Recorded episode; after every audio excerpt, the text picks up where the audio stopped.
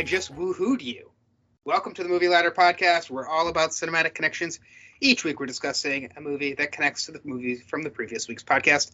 I'm Zach Brooks, and as always, for the uh, what, 113th time, asterisk, I'm joined by Brendan Fitzpatrick. Woohoo!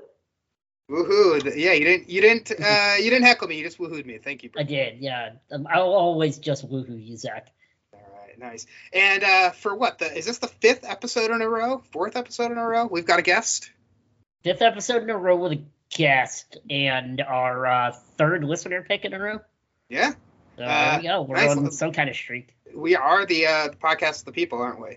Um, yes. So, uh, fourth episode in a row with, with Fourth episode in a row. Yeah. About time with Taylor Cotter, The Notebook with Sarah Orrick, Brooklyn with Melissa Woodward and Kevin Mahadeo, and tonight we're talking about the Big Sick with. LaTonya Starks. Hi, Hey, LaTonya. everybody. Are So you- glad to be back. It's so great to have you back. Uh, we had Kevin on last week, and now you get to uh, tweet or message Kevin and be like, haha, they had me on this week. Yeah, I definitely will message Kevin on Twitter because I no longer have his phone number for some reason. And he won't find that out because he doesn't listen to any podcast. but I'm going to call him out on it anyway. I tried to text him the other day and his phone number didn't work. Oh, no. Well, So- this is Kevin's suggestion for a movie as well. Is Uh, it? The rare Yeah, time makes when a guest's movie gets picked on the Yeah. podcast. So, I think my movie got picked the last time I was on here. I think Uh. it did. What were you on for last year? What did we have you on for? That's a great question. Oh, it was the John Waters movie, uh, Serial Serial, Mom. Mom. Yes, Serial Mom. Yeah. That was a good time. I was gonna say freaky, but that was the week before that you Yeah. came on. Oh, okay. I see Uh. what I see what those connections were. Yes.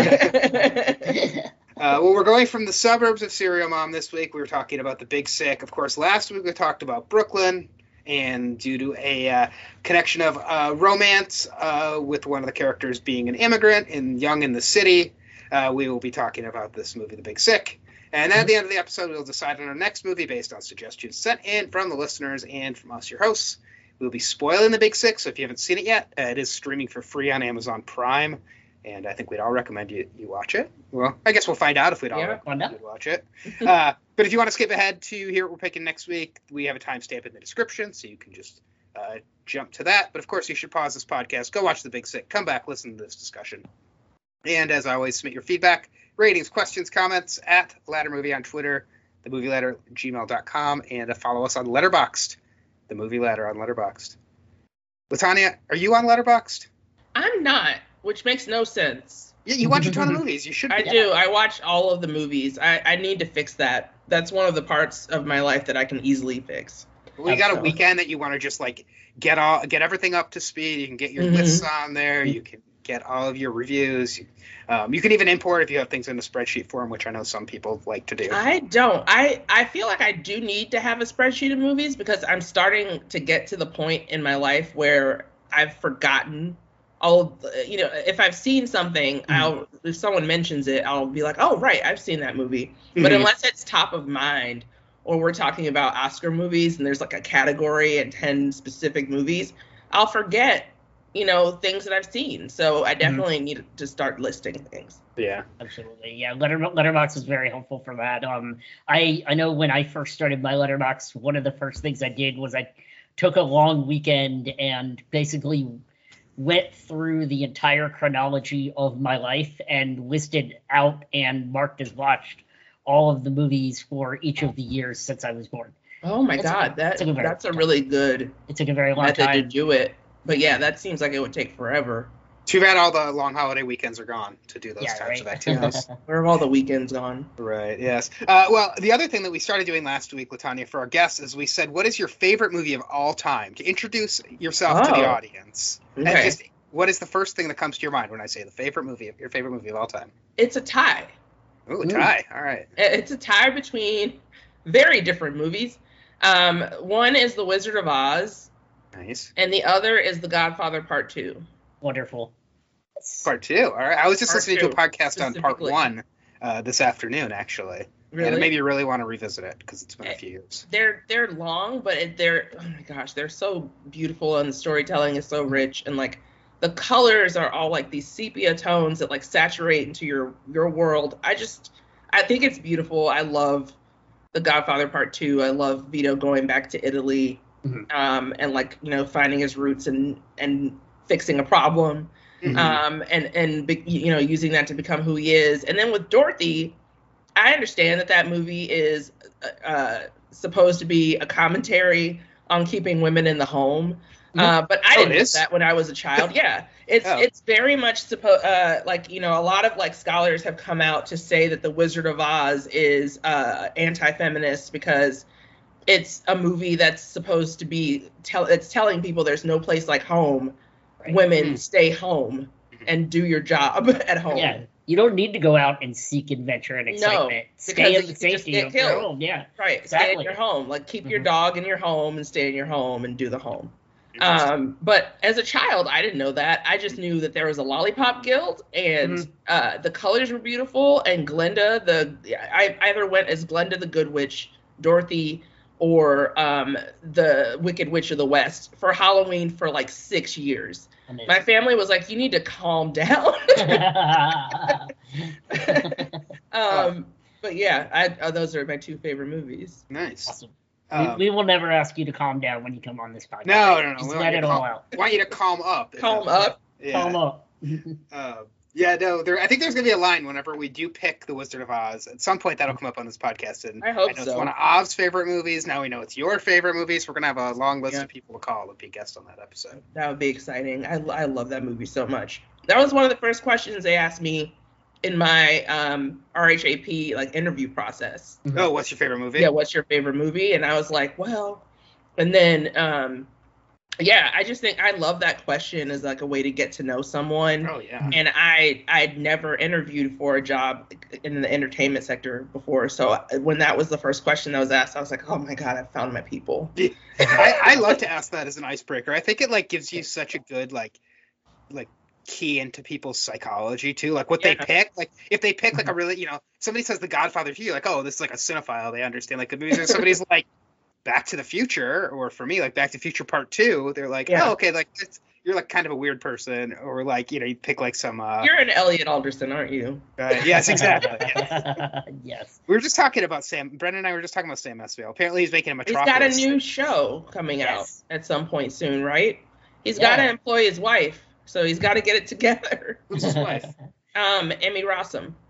Oh, didn't realize that. Yeah. The man, the man just can't say no to robots. Is what it is. No. Well, and I think he has something coming out before this Metropolis show as well. He has something coming out this year, I believe. Oh no. I think there is. I just I don't remember what the name of the project is, but there's some type of Sam Esmail project coming out. Uh, we've gotten completely off the off the track already, but that's okay. good. No, that's that's good stuff. Um, I uh, well, we can just transition right into like best thing you watched this uh this week, LaTonya. It's like what's the best what's the best thing, movie, TV show, book that you've seen this week? I uh, finally, because it came to HBO Max, saw the French Dispatch. Oh, me too. Really? I But I got it from the library, and then the, the next day it was on HBO Max. I was like, oh, I guess I didn't have to. Oh wow.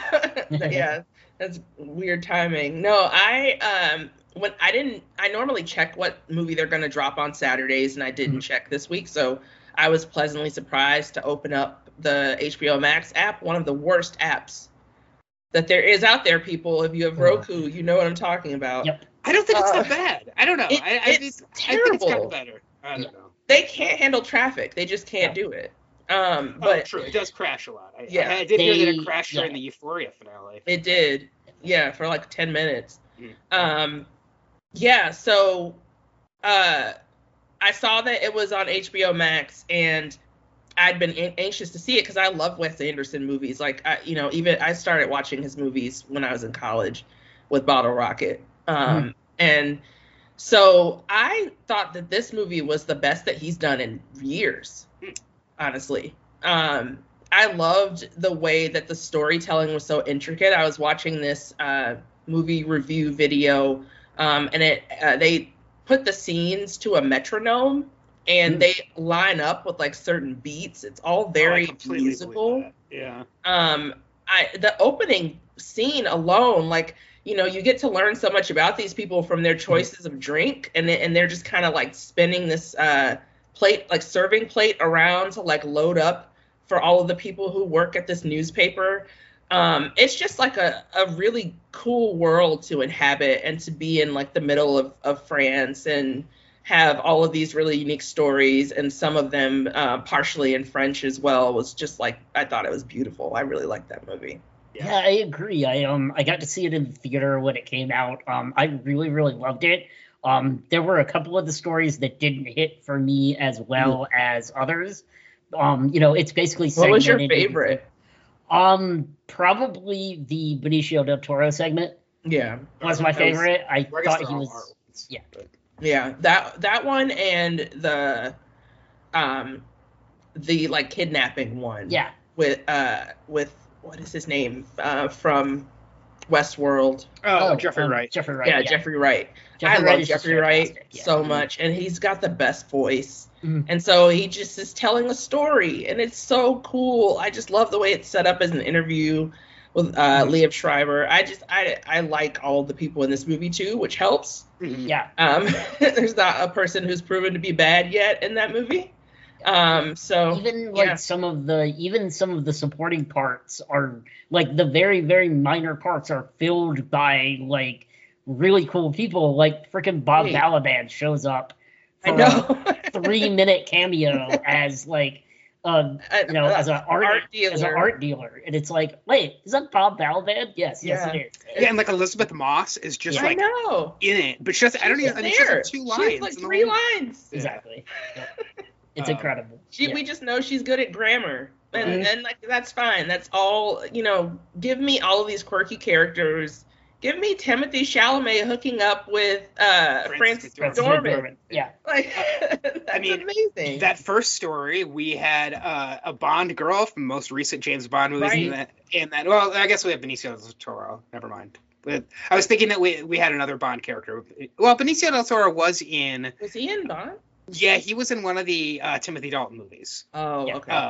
Yeah, he was like a very young Benicio del Toro. oh, wow. I didn't know that. like a henchman in one of those movies. I don't remember which one it was. I'm Um, really bad. I don't think I've ever seen a Bond movie. oh well, there's 25 of them, and, I know, the, the there's so floor, the floor of Bond is pretty decent. It's Like, daunting. It's It is. there's so many movies. Well, at least it's at least it's there's like a very clear order to watch them in. Mm-hmm. Unlike if it was like, hey, I'm gonna watch like the MCU movies. It's like, well, where do you even start? Where do these Yeah. TV You shows do fall it in like there? uh, chronologically or what about the Netflix shows, which are now not the Netflix shows? yeah, which are now moving to Disney Plus. I think that's Mhm. today. Mhm. Yep. Yep. Uh, yeah, Saoirse Ronan also in the French Dispatch. Just to Yes, back to just last week's kinda episode. on there. Brooklyn. Yeah, I didn't even notice her until I was looking at the cast list now. Yep. So. Yeah.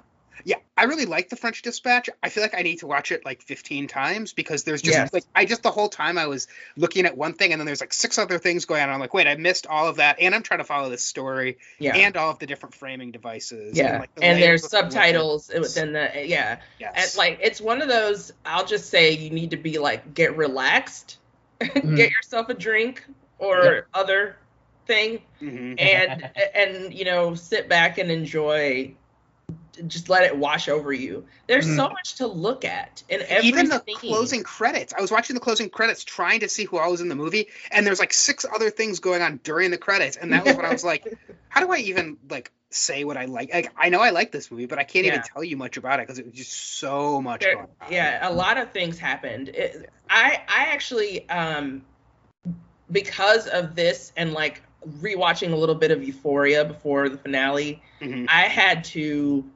stop for because I got really sick for some reason over the weekend. Uh, big sick. Yeah. Uh, this was just a little sick though. um, and I things were like happening. I don't know if you all watch Severance Yep. Yes. but th- parts of my life were starting to bleed into other parts of my life like i was that level of sick so i was like i need to stop watching things with so many moving parts Mhm. like i need to stop watching things that are flashing in my face and transitioning weirdly Mhm. Um, and so the French Dispatch is not the movie that you want to watch if you're essentially seasick, which is 'Cause Occasionally, of, it's like, oh, it's in yeah. black and white, and now it's back to color, and Yeah. now it's in black Yeah. and white again. Like, I mean, it also starts with Owen Wilson in constant motion until he's not in. anymore. well, until he's, he's not in not in motion. Yeah. Everybody else is in Yeah, motion. yeah. Yeah. So, it's yeah. yeah, I It's very. I just It's really think it's well done. Like I I just wonder how the mind like how I want to know how Wes Anderson's mind works. I really do. I just want to have a conversation with him and just like pick his brain because I could never in a million years dream up all of that and execute it to just, just like meticulous fashion. I just he's just great. I love him so much. I had the exact same thought when I watched it. I was like, how does somebody create this? Like, Yeah. How did somebody come up with this? And then the design and the way it's symmetrical and like the the metronome thing you talked about, the transitions, it's just like, where? Who did this? Who, who Yeah. came up with this? Whose So, mind? Whose So mind has good. this? His mind. Yeah. Um, all right. How about you, Brendan?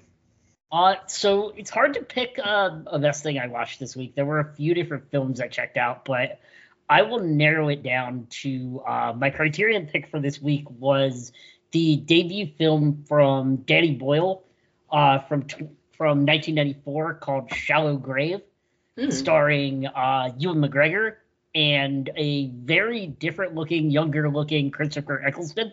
Mm, mhm. Um, Okay.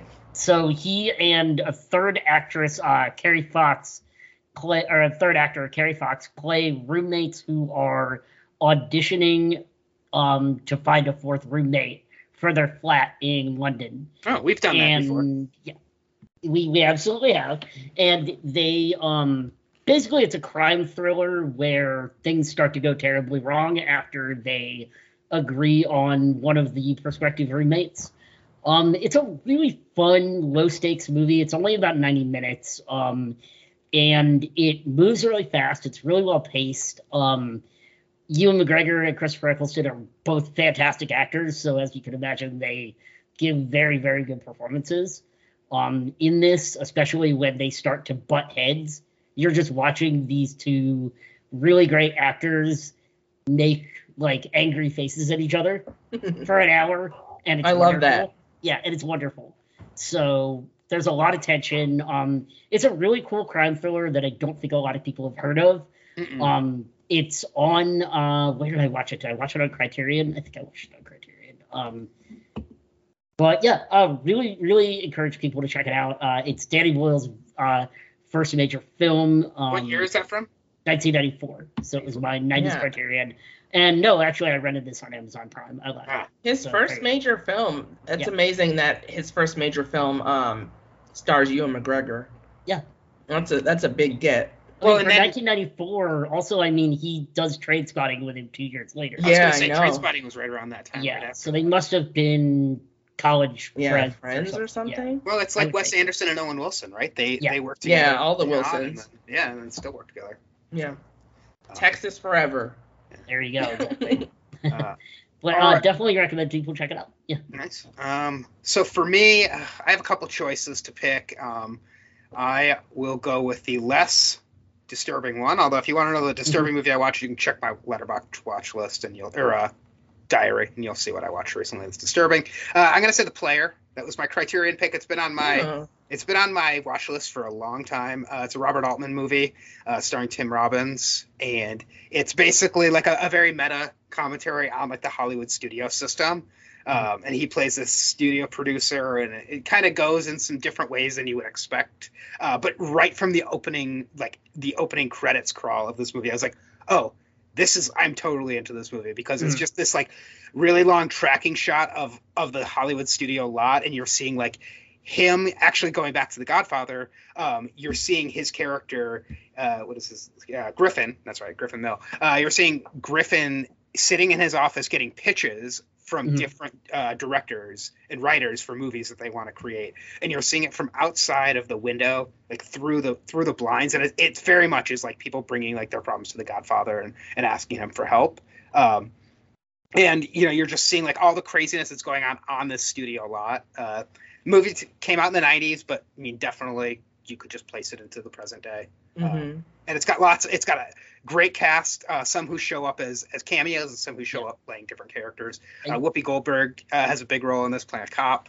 Um, when I saw she was in the cast, I assumed she was playing herself. She is not playing herself. That's hilarious. I believe at the time it had pound for pound the most star cameos of any movie that had been made to that point. hmm Like pretty much everybody who's anybody at least has a like glimpse, like a walkthrough cameo in this movie. And there were tons of people who were listed in the credits that I was like, oh, I had no idea that that person was in here. Or, Right. You know, like there, there's definitely some who show up and, and you see them, but um, you know, like just a just a log line of, of people that that I was not expecting to see. Um, there's a really funny joke about Andie MacDowell and Malcolm McDowell uh, being related, which they are not. Um, and in like true Robert Altman fashion, it's like there's lots of people just talking over each other and like Mm. like just tons of dialogue and, and very wordy. So um, it's on HBO Max as well. So after you watch Oh, the nice. Dispatch, you can watch the I liked it. So, yeah, that, that was a fun one. You've never seen that, LaTonya? I'm assuming. No, I haven't, but I've I've heard about the player like quite a bit. Mhm. Um, from other people on podcasts, it comes up on uh, You Must Remember This a few times, just Mhm. in discussions of Robert Altman. So uh, it's definitely one that I want to see. I'm Yeah. glad that it's on HBO Max. I don't feel like I've seen a Robert Altman movie that's really missed for me. Um, Mhm. I mean, I still have a lot that I haven't seen. Some of his movies are a little bit harder to Yeah, find. Yeah, he's got a, a big career. Yeah, and we've already done two of his movies. Uh, we did The Long Goodbye and MASH on this podcast already. Oh, okay. Um, all right. Well, uh, speaking of this podcast, why don't we get into the Big Sick? So that is from uh, surprisingly 2017. I thought it was Yep. earlier than that, but I thought it was later. I kept looking Yeah, at my 2019 list, going, "Where's Me the Big too. Sick?" And Oh, yeah, really? 2019. I thought it was Yeah. a 2019 movie. Yeah, I guess it makes sense because I remember Brendan. I think you and I went to this uh, in the theaters, and it was right Mhm. before I moved out of DC. So it must have come out in like May sense. of 2017. Hmm. that makes sense. Yeah. my Uh, birthday movie. So we're watching the true life story of Kumail Nanjiani and uh, his wife Emily Gordon. Although in this movie she's Emily Gardner. Mhm. And we're seeing their relationship grow. Uh, Kumail is a Pakistani immigrant, and Emily is a uh, PhD student uh, studying to be a therapist. Um, Kumail is also a comedian um, and an Uber driver, doing a whole myriad of things. Uh, and the movie hinges on, on their relationship growing, and then uh, her getting sick, and him being there uh, with her family while she's in a coma. And then we just kind of see see the story of how they how they came together ultimately, or didn't Mhm. come together ultimately. So, Mhm. um, yeah, this was uh, obviously a rewatch for me, rewatch for Brendan LaTonya. This rewatch for you as well. Yeah, it was a rewatch for me. Nice. Um, and uh, how, how would you say this held up on uh, this watch for you? Um, I I thought it was still good. I mean, you know, I I think I liked it a lot more the first time I saw it, um, because you know a lot of the jokes are so situational Mhm. uh, that when you once you hear them. For like I know after the after the first time I watched this movie for a while, my sister and I quoted it to each other. Um, the "Did you look under the train?" um, of it all. Like there's just there's a lot of comedy aspects in the movie that are you know once you hear them you kind of you know you, can't hear them again and get the Mhm. same like pound for pound laugh I guess. Right. Um, but I thought that the the story of how they came together ultimately, and you know, just portraying someone who's dealing with an illness that it you know completely takes over and destabilizes their life. That's you know not necessarily something that you see in a especially in a romantic comedy Mhm. which this essentially is. So, um, and then the, there's also the world of like the comedians that are that are brought in. Like Yep. comedy is really huge in Chicago. Um, everybody kind of comes here to do the Second City route. Um, and there's a couple other theaters as well that people do. Um, and uh, it, it's you know you start off here in Chicago and then you kind of like get to New York and then you get SNL. It's Mhm. kind of the career path for a comedian. Well, and I mean, this movie has in one of the co-starring roles is Aidy Bryant, who is on Mhm. SNL. So Yeah, I feel like that is like intentional that where they go is they go from Chicago to New York to go Yeah. into comedy. She's not Yeah. playing herself in this movie, but you can Yeah. imagine that she becomes Aidy Bryant. Yeah, and I always I always forget that Bo Burnham is in this movie. Mhm. Um, he is like he is one of those people that I'm just like, damn it, he's funny. Oh yeah. Um, like I, I don't want to like his comedy, and I don't know exactly why that is. I think it's probably because he has too much success and he's too Mhm. young, and I'm annoyed. Right. Well, he's like he's like nerd. He's like such a nerd too, right? So he's Yes, he's like a nerdy content creator, like all of us. yeah, exactly. I mean, he's so he's good doing at it. inside. Yeah. Did you see? Did you see his special on. Netflix? Yeah. I definitely did, and I was just like, "What? uh, This is what you spent your pandemic doing? Like, what was I doing during the pandemic?" Yeah, exactly. And I, I think he even has a, I think he even has a song about that exact concept. I feel like there's like something Yeah, in I'm that sure comedy special about that. So Um, it yeah, it just I, you know, I was laughing, you know, loudly at his jokes in this movie, and I was just like, "Damn it, he's just funny." Like, Yeah. there's nothing I can do about it. Um, but yeah, definitely um, held up. I think Mhm. it held up on a rewatch. um, I will say, you know, when I saw this movie the first time, this was top of my list for the year when this came Mhm. out. Um, it might not have been number one, but it's very it's in my top three I Yeah. think from that year. And I I still really really like it. It doesn't hit the same um, for me Mhm. on a rewatch because you're right. Like the jokes, like some of the surprises gone. Especially Yeah. for me, I didn't know Kumail and Emily's story going in, so it was all I had no idea where this movie was even going. Mhm. Um, and the first time I watched it, and even this time, it's a real emotional roller coaster. Those Mhm. those high highs, like when their relationship is going well, it's awesome. And I just I like you can feel, even though it's not Kumail and his his real life wife, you can feel that chemistry between the two Yeah. And you just want to hang out with them, and you're like, this is like the cool couple that I would want to go to dinner with. and go get Exactly. dinner with. Yeah. yeah, well, like Zoe Kazan is there. Yeah. you know she she that actress is I- i have a soft spot for her she's a nepotism baby um you know her grandfather was elia kazan she's like famous famous Mhm. famous name but really like went to school to study acting um so i like respect that um I, i've seen her in a, a few other movies recently um and you know of course she was in that hbo series um with the alternate history series where the Plot Charles Against Lemon, thank you, Plot Against America, yeah. Plot Against Oh, America. she was in Plot Against America. Okay. hmm Um, so I just I really like her, and I, I you know I felt for this character and kind of like was with her the whole way, and thought of it. It's obviously like Kumail's journey to get you know, um,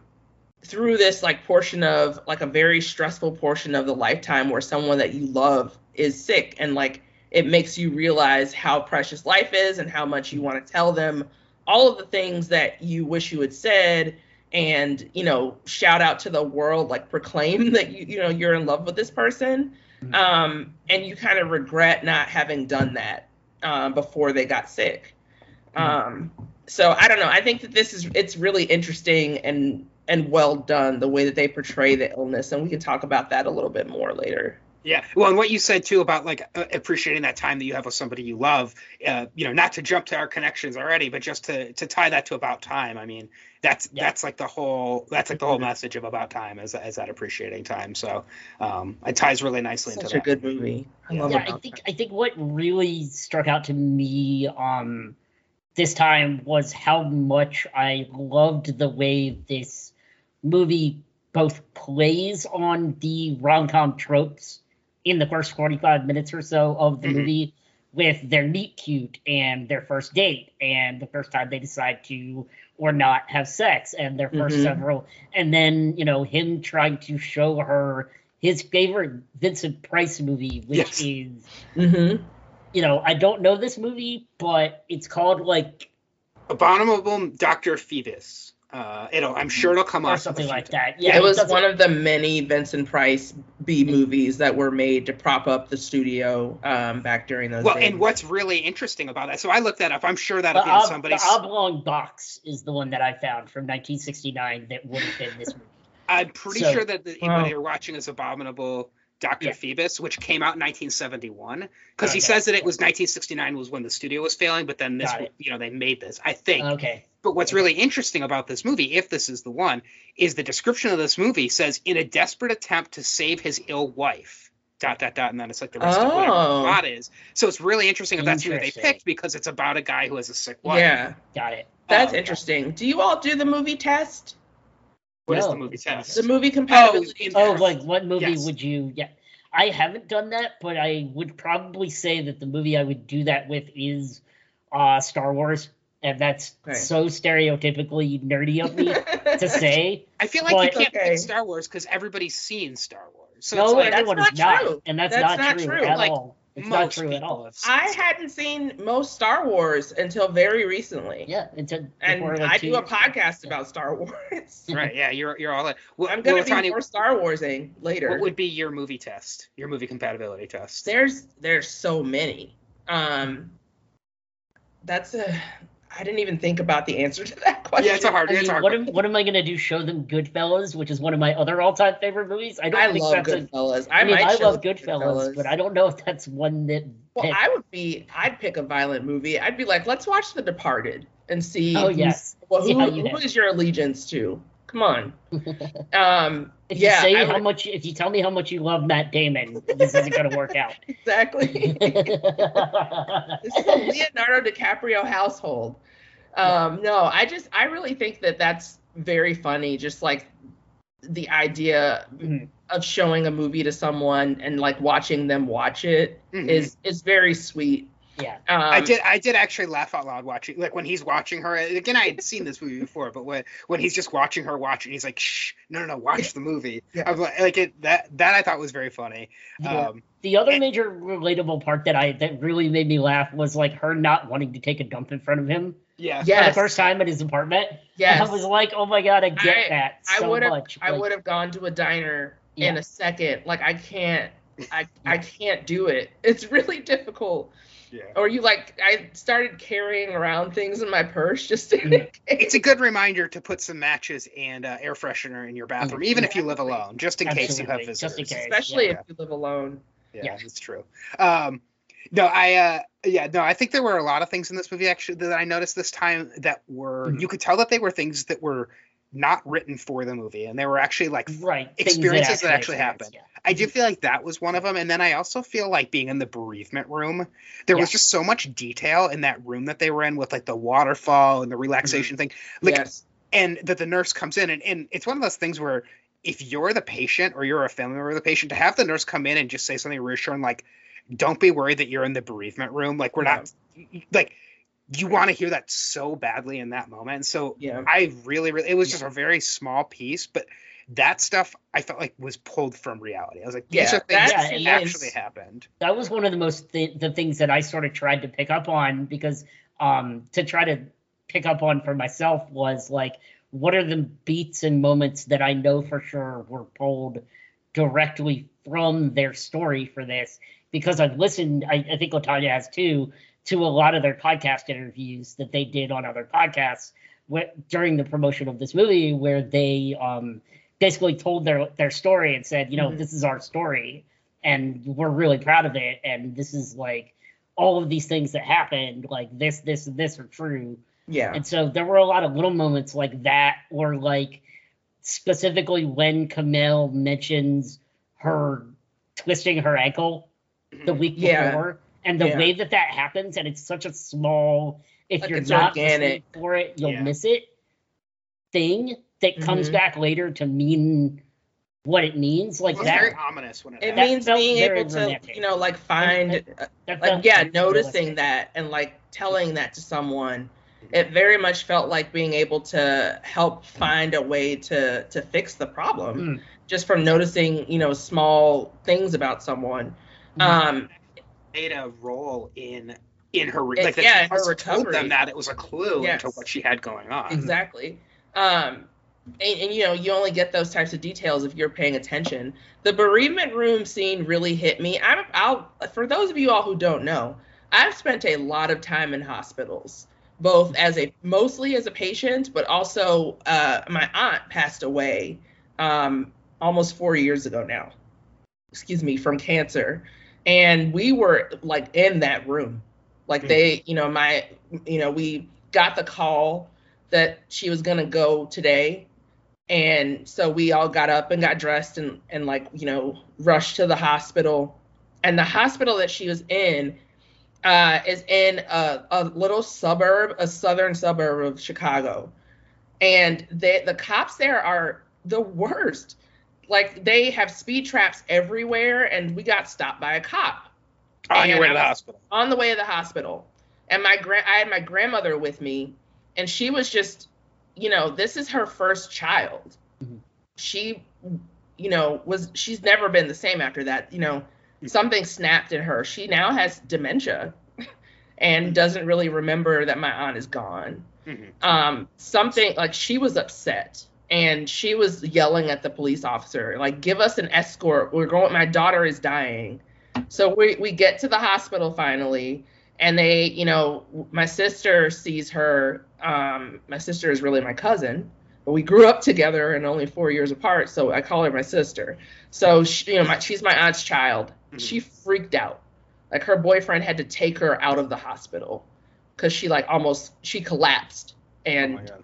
And they took us into the bereavement room to like sign papers and do stuff. And i just went to talk to my aunt and like played her aretha franklin because aretha franklin was her favorite ever. And just you know spent the time with her that i could. And it's there's something that's that's so i don't even know how to describe it.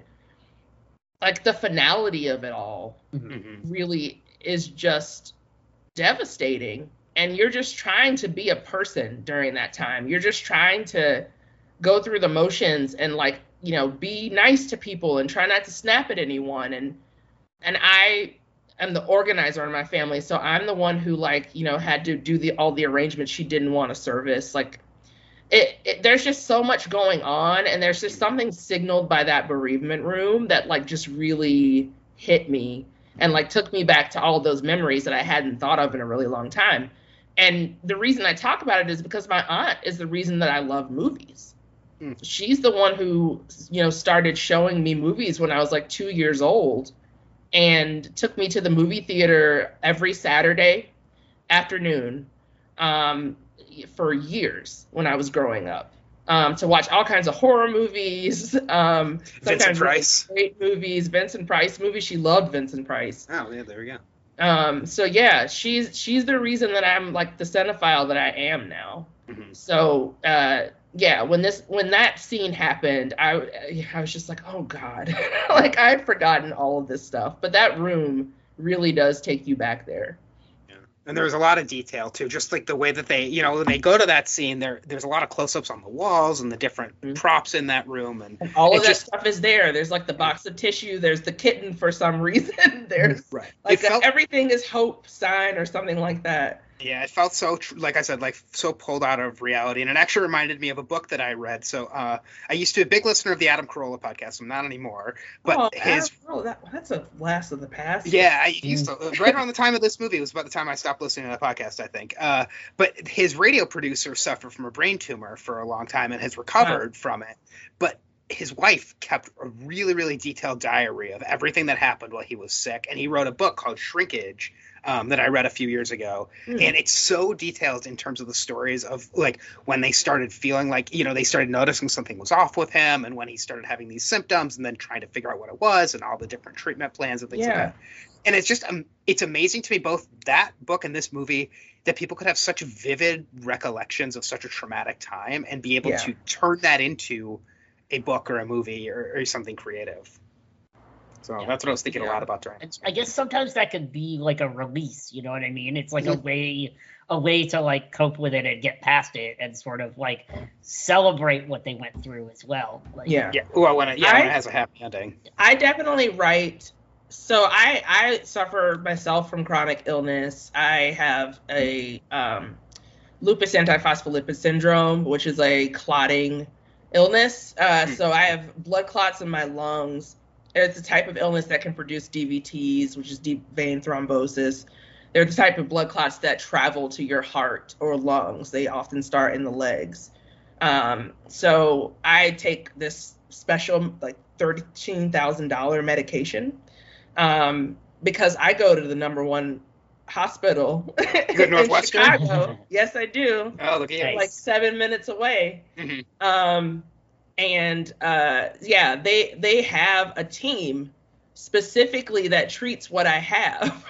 Wow. Um, and it's it's really cool to like get to have those same doctors when I'm whenever I'm in the hospital. It's always someone from that team who comes to care. see me. Mhm. Yeah. Um, I I was recently in the hospital for almost a month, and during that time, you know, I and this is something that I want to write about. It, it's movies that got me through. Like I had to get a, a procedure. So when you have blood clots in your lungs and you have it causes heart failure. So I'm technically in heart failure right now Oh, they wow. do a procedure called a right heart cath where they cut a place in your neck where there's a vein and they like uh take a catheter like a long catheter and kind of like weave it through your vein into your heart Mhm. and they used to do this procedure with some type of medication they stopped doing it because they think that the medication clouds the results so I, I was just the last time I was in the hospital, I had to get it, and I was just openly having a panic attack because they give you numbing medication, but you can feel it. You can Mhm. feel everything, and it's a weird feeling. Yeah, and- I can't imagine. Yeah. And I I never imagined it either, unless it could be only because it happened to me. Mhm. And it was the doctor, you know, knows that I podcast, and he was just like, "Let's talk about Star Wars," and I was like, "What?" And he just kind of tried to zap me out of it. So Just like to get your mind somewhere else, yeah. just talked about Star Wars and um and yeah, so like I take experiences like that and put them down. I don't know what I'm gonna do with them. Mhm. Um, I take pictures of ridiculous things in the hospital, so I'll take pictures of like my food uh, because I think hospital food is really funny. Um, the way that it's packaged, the way that like they do the trays, I just really think it's interesting. I'll take Mhm. pictures. Uh, like, thank God, for the most time, uh, we're in these like ridiculously nice rooms at Northwestern where you can see the lake because the campus is on the lakefront Yep. and so I've, I've taken a lot of pictures of the lake um, just you do whatever that you can to kind of cope with the monotony of being in a hospital in this case emily is in a coma i've never been in an induced coma but i've come very close um, being and i was in the icu Mhm. and i vividly remember everything that happened Oh, wow. Be, being in the icu is one of the most powerless experiences you will ever have as a human being Mhm. your life is completely in other people's hands. You can't even go to the bathroom by yourself. Um, so, you know, to think about what my loved ones are feeling and not just myself when I'm in there. Um, and to just kind of, you know, see long term illness and the effect that it has on the people around you portrayed on screen is something that I think is powerful and and sticks with me. Mhm. Well, I, I will say the you know the movies that got me through is a great title for a book if you're ever going to Yeah. write one. Good So, point.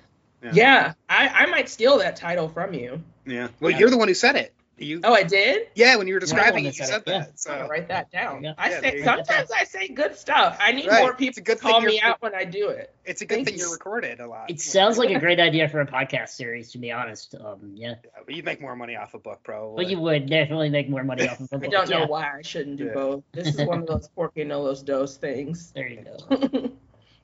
Yeah, Um, I what I really like is that the movie doesn't shy away from any of it, like the bereavement, the harsh conversations that Kumail and uh, Emily's parents have to have yeah, Terry and during Beth. Yeah. like their yeah Terry and Beth, who God Holly Hunter and Ray Romano are Who would Just- think? They're like the it's like the weirdest I know, people it's to the be weirdest- cast as weirdest parents in the world. Yeah. they're Yeah. from North Carolina. They're, her her accent, like she has to be. oh, it's her wonderful. accent is so Yeah. strong that there's Yeah. no you have to say this woman is from the south. Absolutely, Yeah. absolutely. It's it's wonderful, and I really like that the movie doesn't shy away from the hard conversations like Mm-hmm. that they all have to have with each other during this time, and like they're all going through it in a different way and coping with it as best they can, and you know they they they have several blowups. Like it's not all like crying on each other's shoulders. No, I mean because you have the parents it's are like- having their own problems that Emily Exactly. doesn't know about. Yeah, exactly. exactly. And I think Um, that's yeah, I really love that about this. Like there's there's layers upon layers of the relationships in this movie. Well, and it gets into a couple themes too, and like Mhm. one is like problematic marriages. I mean, we Mhm. have we have her parents' marriage, but then we have Emily's first marriage First too. marriage, yeah. I- that was a scene that I totally forgotten about, where she talks Me about too. the, the day that she was out to dinner with her husband, and she just one day it just clicked. She saw a couple making out in the restaurant. She's like, "That's never going to be us, and that's not okay." And you know, the idea of those, like, that's another idea from this movie that's so powerful for me. Is like when sometimes that idea comes, and it's like Mm. it's like the movie Doubt. Um, if you've ever seen that, where it's like that Yeah. that shadow of a doubt that creeps in and it's like it's it's game over like this is it Yeah. like the, the doubt is there and i can't get rid of it um, yeah. And that she has that and then that we see her parents are also having problems but they they are working through it They're trying. But yeah, they're definitely um it's it's funny because it's really important that those themes are there, but they're also highlighting some of the most ridiculous things that they think Yeah. can happen in a hospital. Which Yes. is like if you're in a hospital in Chicago, there is a cop at the front door. Well You they do reference in. the security desk but yeah, yeah, you just it's not right just the past it, security yeah. desk. So you walk in, and there's the security desk, and then you go. They like you know tell you to go over to um, like the registration area, and tell them what your issue is. But if you start arguing or your like voice is raised, Mhm. someone shuts it down immediately because we live in Chicago and crimes Yeah. happen all of the time. Mhm. Um, so people uh, like immediately think that any escalation is going to end in like a murder. Mhm. So they stop that stuff. Like there's no way that the parents arguing about whether or not to move Emily, for example, would have happened in the hospital. Okay. But I have been a part of conversations like that before where whether it's in a hospital or like just in like with somebody who needs medical attention where I've Mhm. had family members that are like we are not getting we are not getting the, the level of care here that we deserve we need to go somewhere else and Yeah, and that's the I've best like that. we need to move her and the whole staff of the hospital is like you cannot move her because like it is dangerous to move her to another hospital I know you think you get better care there Right. but it's the risk is too great. But all that Beth can see is like, no, I need we need to get the best. She needs to have the Cadillac of care. Mhm. Um, and that part felt so real, as well as It the part yeah. where the parents are googling. Because I've had things where you know, for myself, I've googled where I had like an eye thing back in um, like back in like 2010, where I had this this eye infection that we could not figure out what it was. And my mom started googling, and completely freaked herself out until like, oh, I have all these like disease. And it turned out it was just like a, a viral infection thing. But it, the idea is like my number one tip for somebody is if you have health stuff going on, maybe this is not the best. The time tell me if I'm wrong, mm-hmm. but I say if you have, if you have health stuff going on, like do not Google it because Yeah, you're never going to find anything mm-hmm. good on the internet. Yeah, exactly. Yeah, yeah, every what's going on. everything that you Google is cancer. Like that's And- really Or real. heart attack. Yep. Yeah. Ca- cancer or heart attack. Like I, I Google used to Google, and I stopped because I was like, I might induce what they're saying could Yeah. happen. Like Right, you'll give yeah. yourself Go a to urgent attack. care, Yeah. people. Go to urgent care. Mhm. It it really does work. There are some great like COVID has really changed our medical infrastructure, and I think in some places for the better. Um, you know, COVID has really changed how urgent care works, and you know, I've gone to urgent care in the past. Um, like pre-COVID, going post-COVID is like a completely different experience. It's like actually having a doctor's appointment, which, you know, it didn't feel like that before. You can get all kinds of tests done there now. Hmm. Um, you can get X-rays done.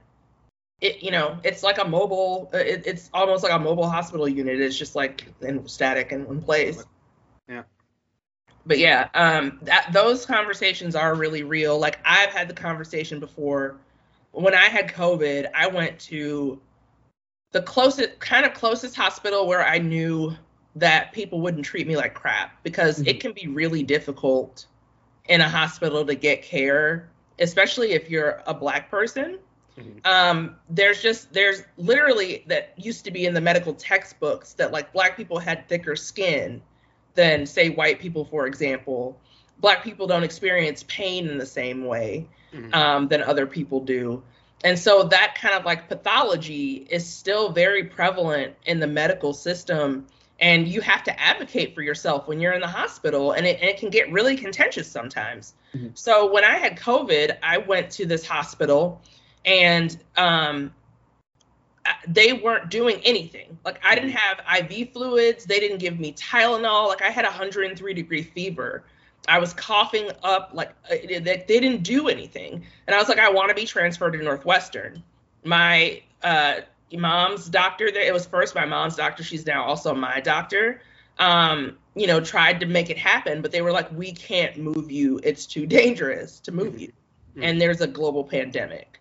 And I was like, son of a, you know, like, Yeah. so, but like that made them actually start doing stuff.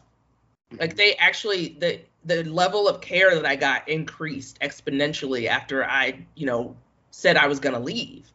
Um, so sometimes you really do have to kind of like light a fire under doctors. Well, especially if the hospital is completely understaffed and there's a ton. Of, I mean, as right now. So yeah.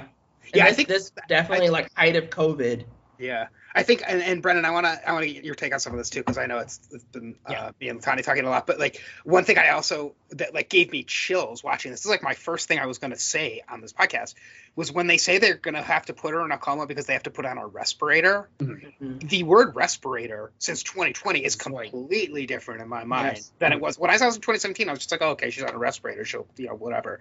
But now I'm like, how many people has this happened to over the last two years that they have to tell family members for a viral infection, we need to put your loved one into a medically induced coma. Um, whether it's a good, you know, whether it's one of the good kind of comas or the bad kind of comas, like Mhm. you don't know if they're coming off a respirator. So it's, Yeah. for sure. yeah so um yeah brendan what, what about some of uh, some of the stuff for you that, that stuck out from this in terms of um realistic or unrealistic things on the medical A, side a couple of different things on the medical side for me. I mean, I've had my own share of medical issues throughout my life. I mean, my mom would actually be a really good person to have in on this conversation because she could talk about uh, the fact that I was in an incubator for the first six months of my life, being Mm, fed off of a wow. stomach tube Mhm. because my esophagus was not fully formed. which is something that comes up kind of the esophagus thing comes up at the end of this comes up all the time. Yeah. Yeah. And it comes up in this movie with Emily. Um, basically, my esophagus was the size of, if not smaller than a pinhole when I was born. Wow. And so I could not swallow anything. I could not nurse. I could not eat anything for the first six months of my life that I was in a hospital. Um, and then I still have like this giant tube scar in my stomach from Mhm. that having that as an infant. And I still have to be really, really careful what I eat and how I eat because it can still get lodged in my esophagus if Wow. I'm not careful. Like I was out to dinner with my brother and sister-in-law a couple weeks ago, and I got a piece of freaking fuck Cheesecake Factory. First off, second oh, off, oh yeah that, that's just you could just say that evergreen but yeah there I, I had this I had this Jamaican chicken dish, and this piece of chicken was so sauced and greasy that it when I popped it into my mouth, it immediately slid into my esophagus. Oh, jeez. Oh and it got lodged there. I didn't even have a chance to try to chew it. Like it went straight boom. And I tried to drink some water. I tried to get it out the easy way by like swallowing and have it go down. Wasn't happening. And I had to like run to the bathroom and try to, you know, um, have it come out the other way just um, instead yeah, of yeah. swallow. And that's what I have to do sometimes, and I've had to do that since I was a kid. Like I have to be really careful what I can eat. There's been a couple of times where I couldn't get what it was out and had to be hospitalized and have a surgery to have someone come in and surgically remove it from my whatever the piece of food was from my esophagus. Um, I can no longer eat walnuts on anything because it like gives me like a visceral like reaction to when I was like 10 and Oh, had to have surgery to have a walnut removed from my Oh, esophagus. walnuts like God. hidden in a lot of stuff Yeah. So That's wild. I, well, first of wild. all, you saying "fuck Cheesecake Factory" oh yeah, is hilarious. Like as an institution, as a label, uh, That's a just like a greasy, very that was like a food out. you know why you like it fuck's a funny word because it's soft on the top and hard on the end but um on the other medical side of things, I've also had several um, facial reconstructive surgeries when I was between the ages of 11 and 13 because I was also born with a facial paralysis um, of my left side. And I got my mom finally got tired of all the bullying, and so did I. And we sought out a medical um, facial reconstructive surgeon in Norfolk that basically did three out of four scheduled surgeries on me. Each one, the anesthesia did a wrecking ball on my body Mhm. where I could not eat or drink anything for months and was just continuously uh, projectile vomiting from the reaction to the anesthesia in such a way that basically none of the surgeries ever completely stuck and did what they were supposed to do because my face and my body could not calm down enough to from from the anesthesia to actually have my face relax and try to get used to the work they had done. So like yeah, that's so that's what I, you know, went through during that time and the third one got so bad that they weren't sure I was going to make it and neither did I. Like I was like? You'd say you were 10? I was 13 13. and I was in a hospital in Norfolk, and I was having like lucid dreams. Like I had a, I had a dream that my dead grand uncle came to see me because he was a priest, and I had never met him, and that he had come and given me last rites. Jeez. Like that's how much. Like those are the type of like like lucid elusive dreams And you still that- remember it that I still remember it is freaking 25 wild. years But, later. yeah. So- Um, Wow. but yeah, so I mean, I've been through my own stuff, and so a lot of this, like like you were saying, LT, um, really resonates for me as far as the hospital experience and wanting someone to stand up for you and advocate for you as a patient Mhm. in the way that you know Emily's parents try to do in this movie Yeah. and I like really feel their pain as characters, as all they want to do is be there for their daughter and give her whatever the best care is that they can, and if not, like what you know, be there for her in her final moments, which they think in the back of their minds that it could possibly be, and it's really terrifying because like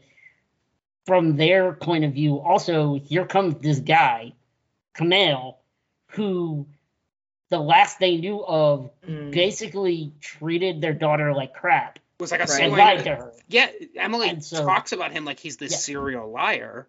Right, Oh. exactly. And so And- that's so you totally understand, you know, uh, Holly Hunter's character's reaction upon meeting him. And I think one of my favorite things is her her I mean Ray Romano's character, you know, comes around pretty quickly, but her slow coming around to him as a character, especially like as someone to open up to about her own issues, Mhm. really, really resonates for me. Um because Yeah. In a time of immense grief and pain, you know, sometimes you have to lean on somebody, you know, on strangers just as much as you do your loved ones. Yeah. And Well, Kumail yeah, was a stranger to her. And so it like really resonates for me that she leans on him. And, And, and like it comes around really well full circle with the whole comedy angle of it because sure. that scene that you're talking about is the scene when when Kumail is being heckled by the frat guy yeah. or fr- I guess I should call him frat boy uh, frat the frat bro. boy in the at the comedy club and she stands up for him and then they get Yeah. back to his apartment and Beth is like let's have some whiskey and order food and it's Yeah. like you can just feel it's like oh okay like they're all like comfortable with each other now Yeah. And They're, they're you gonna start like- getting comfortable. you yeah. feel like this is all taking place over like weeks but they, I mean this part where Emily is sick I think it's only like a few days. Yeah. Uh, yeah. And like the, the clothing changes do not happen very often for yeah because like i mean that's also very real. Like you you sit around in a hospital for just hours of your life Mhm. when you're you know like with someone who is ill. And you know it's it's all about when can i get home to change? Am i going to be able to do any work today Mhm. probably not i i need to go feed the dog you know like things like you know I had that with my mom. Um, she was in the hospital during COVID, not with COVID, Mm. but during COVID for about a Oh, week. Wow. And I was basically the only one who could see her because they were only letting one visitor in. And so I was in basically like I could be there from like 8 a.m. until 8 p.m. And they, luckily they had Wi-Fi and like I just took my laptop and I would like kind of work from there. And we were doing this podcast at the time. I don't even remember kind of how we were able to do this podcast when all this was going on. I think you recorded from your mom's basement. No. Yeah, I'm, I'm sure I did, but I can't. I don't even think you mentioned it. I think you just did it. Right. Well, know? and this was like one of those things that was a gr- really nice relief for me, I'm sure. Mm-hmm. Like to have something that was not dealing with hospital stuff because it was one of those things where they didn't know what it was, they didn't know what caused it. It wasn't like we thought it was COVID. It wasn't COVID, and I mean, luckily everything worked out. But yeah, those days did feel super long, and you're just like, just the sounds of the hospital, that beeping, and the nurses Yes. coming in and out. Oh, I, yeah, it's just like I cannot with a beep that sounds like a hospital monitor. I know. Like I get a chill down my spine and like I get I get flashbacks. I don't know if you Yeah. do LT, but I can't I Oh, can't for sure. stand the monitor sound. I can't. I just like can't. there there are some things that um are like too real for me. So like Mhm. I can't watch Grey's Anatomy anymore. Yeah. Hmm. It's just not a show that I can enjoy anymore. And it was a show that I loved for years. And I don't know why it's still on, but it, sure I would still enjoy it. Um, but I cannot watch it because I've had too many of the. So you know, uh, this was a while ago now. I've had just like a journey of illness. Fitzy, I'm sure that you understand this. Um, I in 2000, around 2009, I was a law about a, a law student at University of Illinois, Mhm. uh, at Champaign Urbana, and I started. I was like feeling really sick. I had just moved from Florida, where I was like there with my boyfriend for six months. I got really sick like instantly. Um, I, I had like one of the worst headaches I ever had. Went to the ER, waited for like 12 hours because it was only a headache. And then they noticed I couldn't move my neck. So they did a spinal tap and um, I had meningitis. But like the spinal tap left me paralyzed. Oh, um. So because I was leaking spinal fluid, I found out like many months later. Um, I I'm okay now, but um, like anytime they're like, we need to do a lumbar puncture, we do a spinal tap, I'm like, I, I'm out. Like I can't Mhm. do it. Like I, it, it takes me back to that moment. I remember everything about it. I know for some people it helps them during traumatic situations to take in everything Mhm. um, and just kind of process it that way. And I'm one of those people. I can Mhm. tell you like the details of of like all of it. Like you know, I remember it vividly. Um, and it, it was painful. And like one of the things that was on my list for like I never want to have to have this happen essentially. And all of the things on my list so far have happened to me. So I'm just gonna stop adding to that list There you go. Yeah, um, no, don't will it. because uh, like karma or something is ridiculous. Um, but yeah, like you the like leaning on strangers, like they're you know nurses are strangers. hmm Um, nurses are the best thing in a damn hospital. Well, and the nurse in this movie, I thought was, I mean, it's because it's the same nurse throughout. Yes, um, and we don't ever get a, yeah, we don't we ever don't get, get a name. no, we don't get a name for her, but she was. No, we did actually. They they said her name at some point because did I just Kumail was like nurse Was Nurse what's her name? or something like that? said said um we should move her. Right. I think she got a first name. There's Nurse Betty listed. I'm not sure if it's the same one, but It's probably well, and I mean, I was gonna say LaTonya too. There's that, like, you Nurse said Judy. you said that you know when you were talking about that you can't watch Grey's Anatomy anymore and you can't you know these uh, some of these uh, medical shows, but it is sort of a testament to this movie that um, you were still able to watch this one. Yes, it seems I like was. this was not uh, you know this did not turn you off even Yeah. after these things have happened. I didn't get any of the like bad feelings that I would normally get if we were um if I was watching like a medical show. Mhm. Um, I think that there's just so much more heart in this, and it's way Definitely. less technical than say something like a Grey's Anatomy. Mhm. we do find out terms and we offend, uh, uh, and eventually find out what Emily is ill with. Um, but it's not the kind of thing where they're saying, like every little thing that has to be done. And I know there are probably a ton of procedures that they did, probably including a lumbar puncture, because they just have to rule everything out. and that's what point. that's what Nurse Judy says at one point. She says we're working as hard as you are, but we have to go through the steps, and we can't just jump to conclusions on this. And, Yeah. and it is Nurse Judy. I just uh, Yeah, nurses Uh, are the best thing in the hospital. Myra Lucretia Taylor is the name of the actress. who She was really good. I'm thank you, Lucretia. Like she it this was I, I just thought that she was such a sensitive, kind of caring person. And you get nurses like that. Like the last time I was in the hospital, it was like I had consistently like the same five nurses kind of like rotating day and night. And they really got familiar with me. If I needed something, they were my advocate to the doctor Mhm. like they helped me with all the meal plan stuff because my meal like what the food i could tolerate on my stomach went from liquid to like soft solid to normal food um yeah they're they're amazing Yeah, one of the things that on that point is that when Kumail mentioned Kumail mentions the ankle, he mentions it with Nurse Judy in the room, not a doctor. And a lot of in a lot of movies, like or in a lot of instances, you would think like the reason we dismiss it is because you don't think that like well that any that they were really listening because it's kind of an offhanded comment when he says it.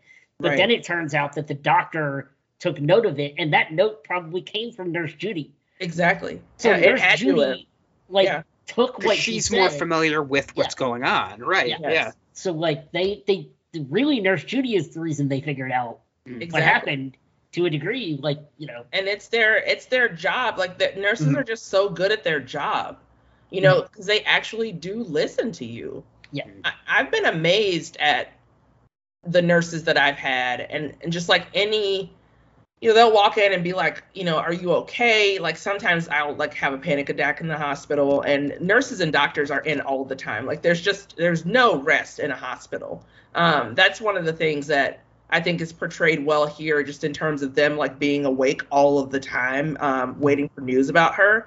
That's true for the the uh, loved one side as well for the patients. Unless you are in a medically induced coma, you're gonna be woken up like a million times throughout the day and night to get blood draws, to get because I had to have blood draws uh, every three hours the last time I was in the hospital um, to get procedures done. Like you don't know when they're going to take you to the MRI. You don't know when they're going to take you to this test. Right, because it's when it's when they can Mm. schedule it. Exactly. It's whenever it's available, and you're in the hospital. So then they send transport to get you, and your nurse is there the whole time. Like they have to be there when you leave. They have to be there when you come back. They, you know. Um, I came back from that procedure where I talked about Star Wars and had a panic attack. And my nurse was there waiting for me, and she's like, "I have your medication. I heard that everything did not go well. Like, let's get you settled and like kind of reassess." Yeah. And it was, you know, it was a really, it, you know, they just really take care of you and make sure that you have everything that you need. Mhm. And they they spend way more time with the patient than doctors. So I think that it was very realistic to have her have the same nurse the whole time. Yeah.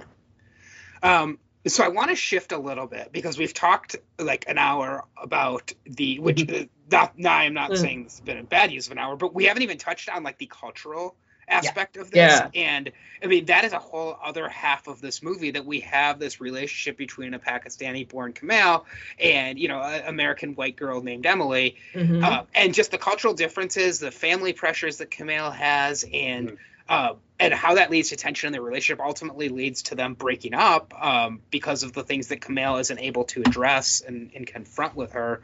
Um, and you know, ultimately something they were able to work through. But it, it is such a huge aspect of this movie that does not at all take place during the hospital. This is all the stuff that isn't um, the medical part of this movie.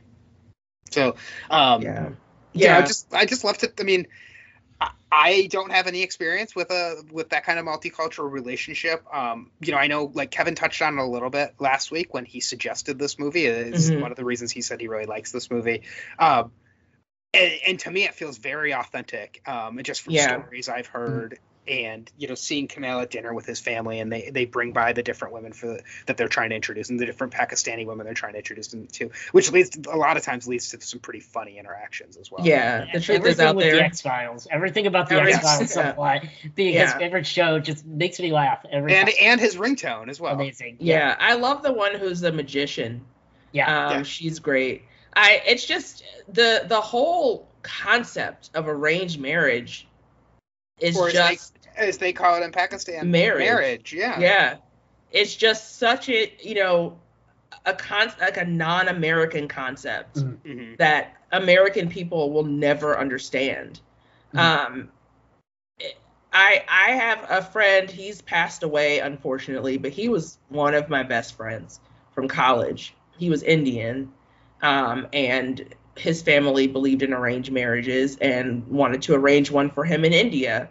And he uh, married a white woman, um, and like his family took a long time to accept it. Um, it's very similar to this, only without the sick part. Um, but you know, they did eventually come around, and now you know, uh, she's like Emma's like beloved, and her th- their two children, you know, are like wrapped up in this family now that they no longer have their dad. But yeah, just I don't know from personal experience, I've been in interracial relationship before.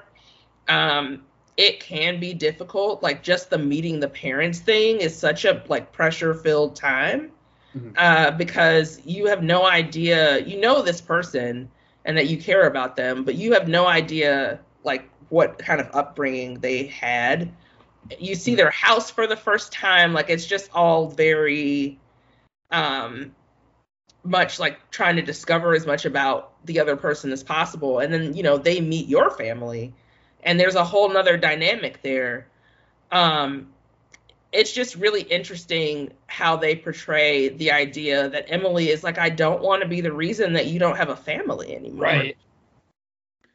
Um, and yet, I mean, those those pressures too that he feels. I mean, you can just see like, and you can see. I, I think what I really liked about this too on this watch was that this movie starts with Kumail telling his his backstory. Right, we're seeing some of the some of his one man show, um, and so we get that background of like him growing up and him growing up with these influences of American culture, and you know wanting to have that blend of a culture. He doesn't want to have this traditional Pakistani culture that his parents brought him uh, brought him up them wanting for him. He wants what he wants, and it and it does just lead to um, you know, it leads it leads to problems throughout this movie and, and things that ultimately do get resolved. But I'm sure there are still issues that come up. That you know, it's not like it's Yeah. an Hollywood story, so it's not like you know, uh, we're just gonna have smiling at the end like we do at the end of this movie. So Yeah. It's Uh, it's just really it's tough to grapple with a different culture if you have no idea, Mhm. you know. Um and that's true of both Kumail and Emily. Um, you know, she talks about how she tried to make Pakistani food, for example. mhm. Um, like the, it's just all these different things that you you try to do to to make that person understand that you care about them and that you Mhm. care about their culture and that you respect it and it's it's just you're kind of walking a, a line when you do that though especially like you know i haven't dated anyone who uh you know whose family believes in arranged marriage like that would be something completely different like Mhm. that's Mhm. that's like adding a whole nother factor to it because families really do break up over this i mean they make it funny when they talk about that one uh the guy um in one of the first scenes with the parents uh and his mom is talking about the guy who's married who lives with that white woman and Kumail's Mhm. like they're married mom Right. and they're talking about how they just had a baby and the child is going to have no family Mhm. like like the child has family you just don't like the family you don't recognize it. Yes. yeah Yeah.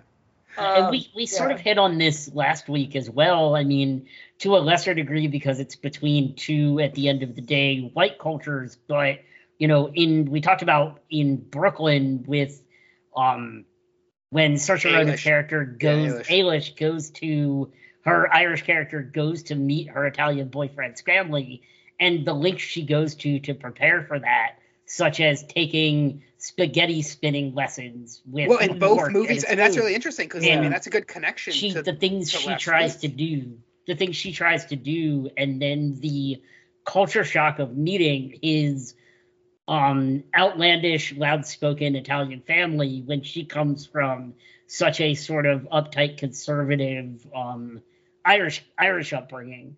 It's very like it's a it's a big culture shock thing, and it's and, and And- both movies uh, around you know these cultural conversations happen around food around Yeah. dining i mean that's a really good connection last week yeah. yeah and meeting the parents and whether the parents are going to approve of that that person or not. You know, it's like a really Yeah. big deal. Yeah, well and back It's in like ireland test. Eilis's family doesn't approve of the, Right. you know they don't they don't Right. approve of the marriage or well they don't approve of the fact that she's married not necessarily the marriage Yeah. right. I, it, I mean, it's it's probably a combination of both. They don't approve. Mm-hmm. They just don't approve.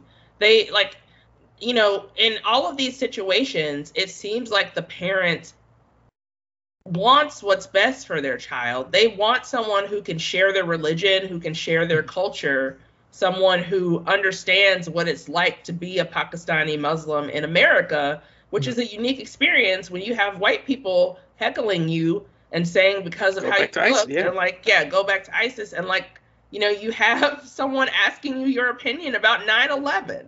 Right. Like, what does Yes. that even mean? Like, what's your stance on 9/11? yeah I mean, I, I thought about that joke in the shower, and the joke response of we lost 19 of our best Yeah. men, and I was still la- I still laughed. It's well, like a- is so quick on his great- feet with both responses. Yeah. With that, and then the response to the guy where he says, "Why would you want ISIS to have more members?" it doesn't make um, any sense. yeah like Yeah. so i mean both both those are re- are really good responses uh yeah and i think uh i was gonna go somewhere and i lost it um all right yeah maybe Okay, i'll come right here with you. You- oh you know what what i was gonna say is uh brendan when you were talking about or, or maybe it was you LaTonya talking about emily making the pakistani food um and like trying to like you know enjoy his culture that way Yeah. the culture that Kumail really wants her to enjoy is the abominable dr Phibes Exactly. Exactly. it's not it's not the Pakistani culture. It's it's the He's like trying to create culture. his own assimilation of Right. the culture. Yeah. Yeah. Yeah. Yeah, Um, he, he's got kind of both going on. Like his one man show is hilarious. It's amazing. It's I- just a, you- a commercial for Pakistan. if you've ever been to a fringe festival show, I know you have, Zach. No, Um, but this is basically like a one man show someone would put on for a uh, fringe theater festival. oh Like, really? it's- yeah, it's amazing. Yeah, I've never been to a one man show before, but like I would definitely do it. Mhm. Um, it sounds like a fun time because Yeah. anyone who's like, I'm gonna do a one man show really has a lot going on. Mhm. and it's most So- of the most of the one man shows are the same kind of thing. It's somebody standing on a stage monologuing their life story to you, Yeah. and that's it. Like that's what the show is. That's And it. Yeah. yeah.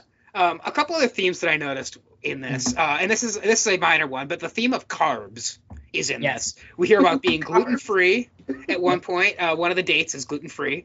Uh, then Kumail compares the coma to good and bad carbs. Mhm. Uh, there is there's toast. Um, I don't even remember what Yeah. there's toast, but I wrote down there's toast. Yeah. There's Oh, is It's that a toast joke, and he never Right, it was to yeah, the toast. That's joke, right. Yeah. The joke was about toast. Yeah. Um, Toast and then we have one. him wanting to get the burger with one bun but three slice, th- you know, four slices of Okay, cheese. Oh my that God. is that is uh, one of my favorite moments Yeah. In just like any movie I've seen in the last like five or six years. Mhm. My my sister and I quoted that like this is something that we quoted to each other.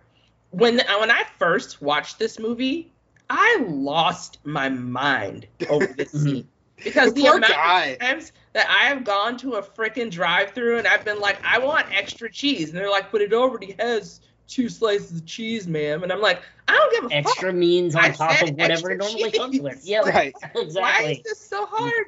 And That's another get- one of those. That's another one of those pulled from real life. Like I can just Yeah. totally see like you're stressed out at the end of the day. You just want dinner. And like Just I had this. I had this after my was in the hospital. I remember I went and picked up dinner, and it was like I had to. I remember I think I had to wait like 25 minutes for dinner or something like that. And like, Yeah. you know, it's just one of those where it's like the littlest thing like sets you off, and Yeah. the fact that you couldn't get four. The most ridiculous thing you can't taste the Yeah. difference between one slice of cheese and four slices of You cheese on a burger. Cannot. You You really cannot. cannot. But he re- he gets out of the car instead of just driving the three feet. He gets Yeah. out of the car and runs and yells at this poor kid who's like, Yeah. "This is my It's first my first day." Yeah. And then he dumps out the trash. Um, For no reason. just dumps out all the trash and it's just like, look me in the eyes when you are fucking me. Right. Yes. Yeah. I love that's like that's like the Kumail that I know from uh Yeah. from Silicon Valley, right? Yeah. Like Exactly. And Yeah. he's so good in that show. He's so um, good on that and show. you know, you don't see that character come out that often in this movie, but I do feel like He that is and- something that that character would would Martin he and Starr- Martin Oh, Starr definitely. have that rapport, and it's like, yeah, on, on Yeah. Silicon Valley. It's He's so good, and it makes me Yeah. so sad that a movie that will probably come up soon was such a not good uh, effort from him. Or well, it wasn't really his effort. It was it's not. not good- his fault. It's yeah, it was not- a not good use of exactly. his, of his talents. Mm. Oh, oh, I know what you're talking about. Yeah. Yeah. If, if it's not suggested, I'll be suggesting it. So. Yeah. Um, all right. And the other uh, the other thing I noticed happening a couple times in the movie is giraffes. Uh, Yeah. So Terry tells the giraffe highball joke, um, and then Kumail buys a giraffe uh, Yeah. stuffed animal. So there's just like little things that are kind of like through lines in this that Yeah. um, I didn't notice until I was watching this movie and taking notes on it. Um, also, like all the pop culture references in this are a gold mine when you do a podcast and you need to come up with connections to new movies. So um, I, I very much appreciated that as well. I did notice Yeah. the Shaun of the Dead poster on his wall. That's Yep, yeah, I always always something on the walls of these movies of the characters. Absolutely. Um, should we get into listener feedback, or is there anything Yeah, that you let's- guys want to touch on before we? Any big any big notes, uh, LaTonya, that you want to make sure we touch on before we get to listener feedback? We'll Uh, let's see. Um, And you'll still have a chance for your one last thing too. This is just kind Yeah. the listener I think I'll save I'll save what I was gonna say for my one last thing. Cool. All right. Listener feedback. So Jeff starts off. This podcast is on a streak, as this was another movie that I thoroughly enjoyed. I haven't loved Kumail and other things I've seen him in. Uh, I did tell Jeff he should watch Silicon Valley because he's great in that. So I actually thought it wouldn't be that good. Uh, I really liked that it was based on Kumail and his, the story of Kumail and his wife. It was well written and well acted. The story had me hooked, and I wanted her to live, and then wanted them to get back together. The ending was well done, and it jumped up a half point, so I give this a 4.5. Awesome. I'm Mm. so glad we're hitting for Jeff right now. Yeah, it's always always a, good to have a satisfied customer who gets all the slices of cheese that he wants. four four and a half slices of cheese for Four- vegan four vegan cheese for Jeff, cheese. obviously, not not dairy cheese for Jeff. So Uh. Meg, Megan the Librarian writes in to say, regrettably, I didn't have time to watch The Big Sick for this weekend, but I Mm. saw it when it came out and I really enjoyed it. I've listened to Kumail Nanjiani's X Files podcast, and Emily came on as a guest when they discussed the episodes where Scully is in a coma. And so I really knew their story before the movie was ever made. Uh, it was really neat to see them turn this into a movie. Um, yeah, that was something we hit on near the beginning. Um, I became familiar with their story during the promotion for this movie. Mhm. Um, and I, I thought that really helped inform the movie and especially this rewatch. Um, I, I really like how open they are in telling their story. and I think that they had I haven't listened to it, but I think they had a pandemic podcast, the two of them. Um because obviously she's like very immunocompromised still from this. So Mhm. yeah. um COVID, like they apparently they were had to be super super careful because she could not get Yeah, I'm COVID sure. based based on this experience. So they they talked a lot about that in their podcast, and I have gotten pretty politically active as well um, in different in different realms. I've heard them on Pod Save America, and you know they're kind of all over the place. So. Yeah. Always good when a podcaster can bring his wife Emily on a podcast, right? exactly. Yep. Yeah. We, we stand in Name her wife's name em- Emily. Yeah. All right. Uh, Olin writes in. Uh, he says, "I feel like I had already watched this film so many years ago, having listened to the real Emily and Mhm. Kumail share, share their story on Comedy Bang Bang and similar podcasts. Probably enjoyed it more in that format and found it more engaging. Of course, uh, me being aware of the beats of the story probably meant that it wasn't that fresh for me. Anyway, the first half hour was a real drag, but it did pick up when the real actors started taking over, and I include Ray Romano in that list, especially after outshining De Niro and Pacino in The Irishman." Although they did Yeah. sound very low. Yes.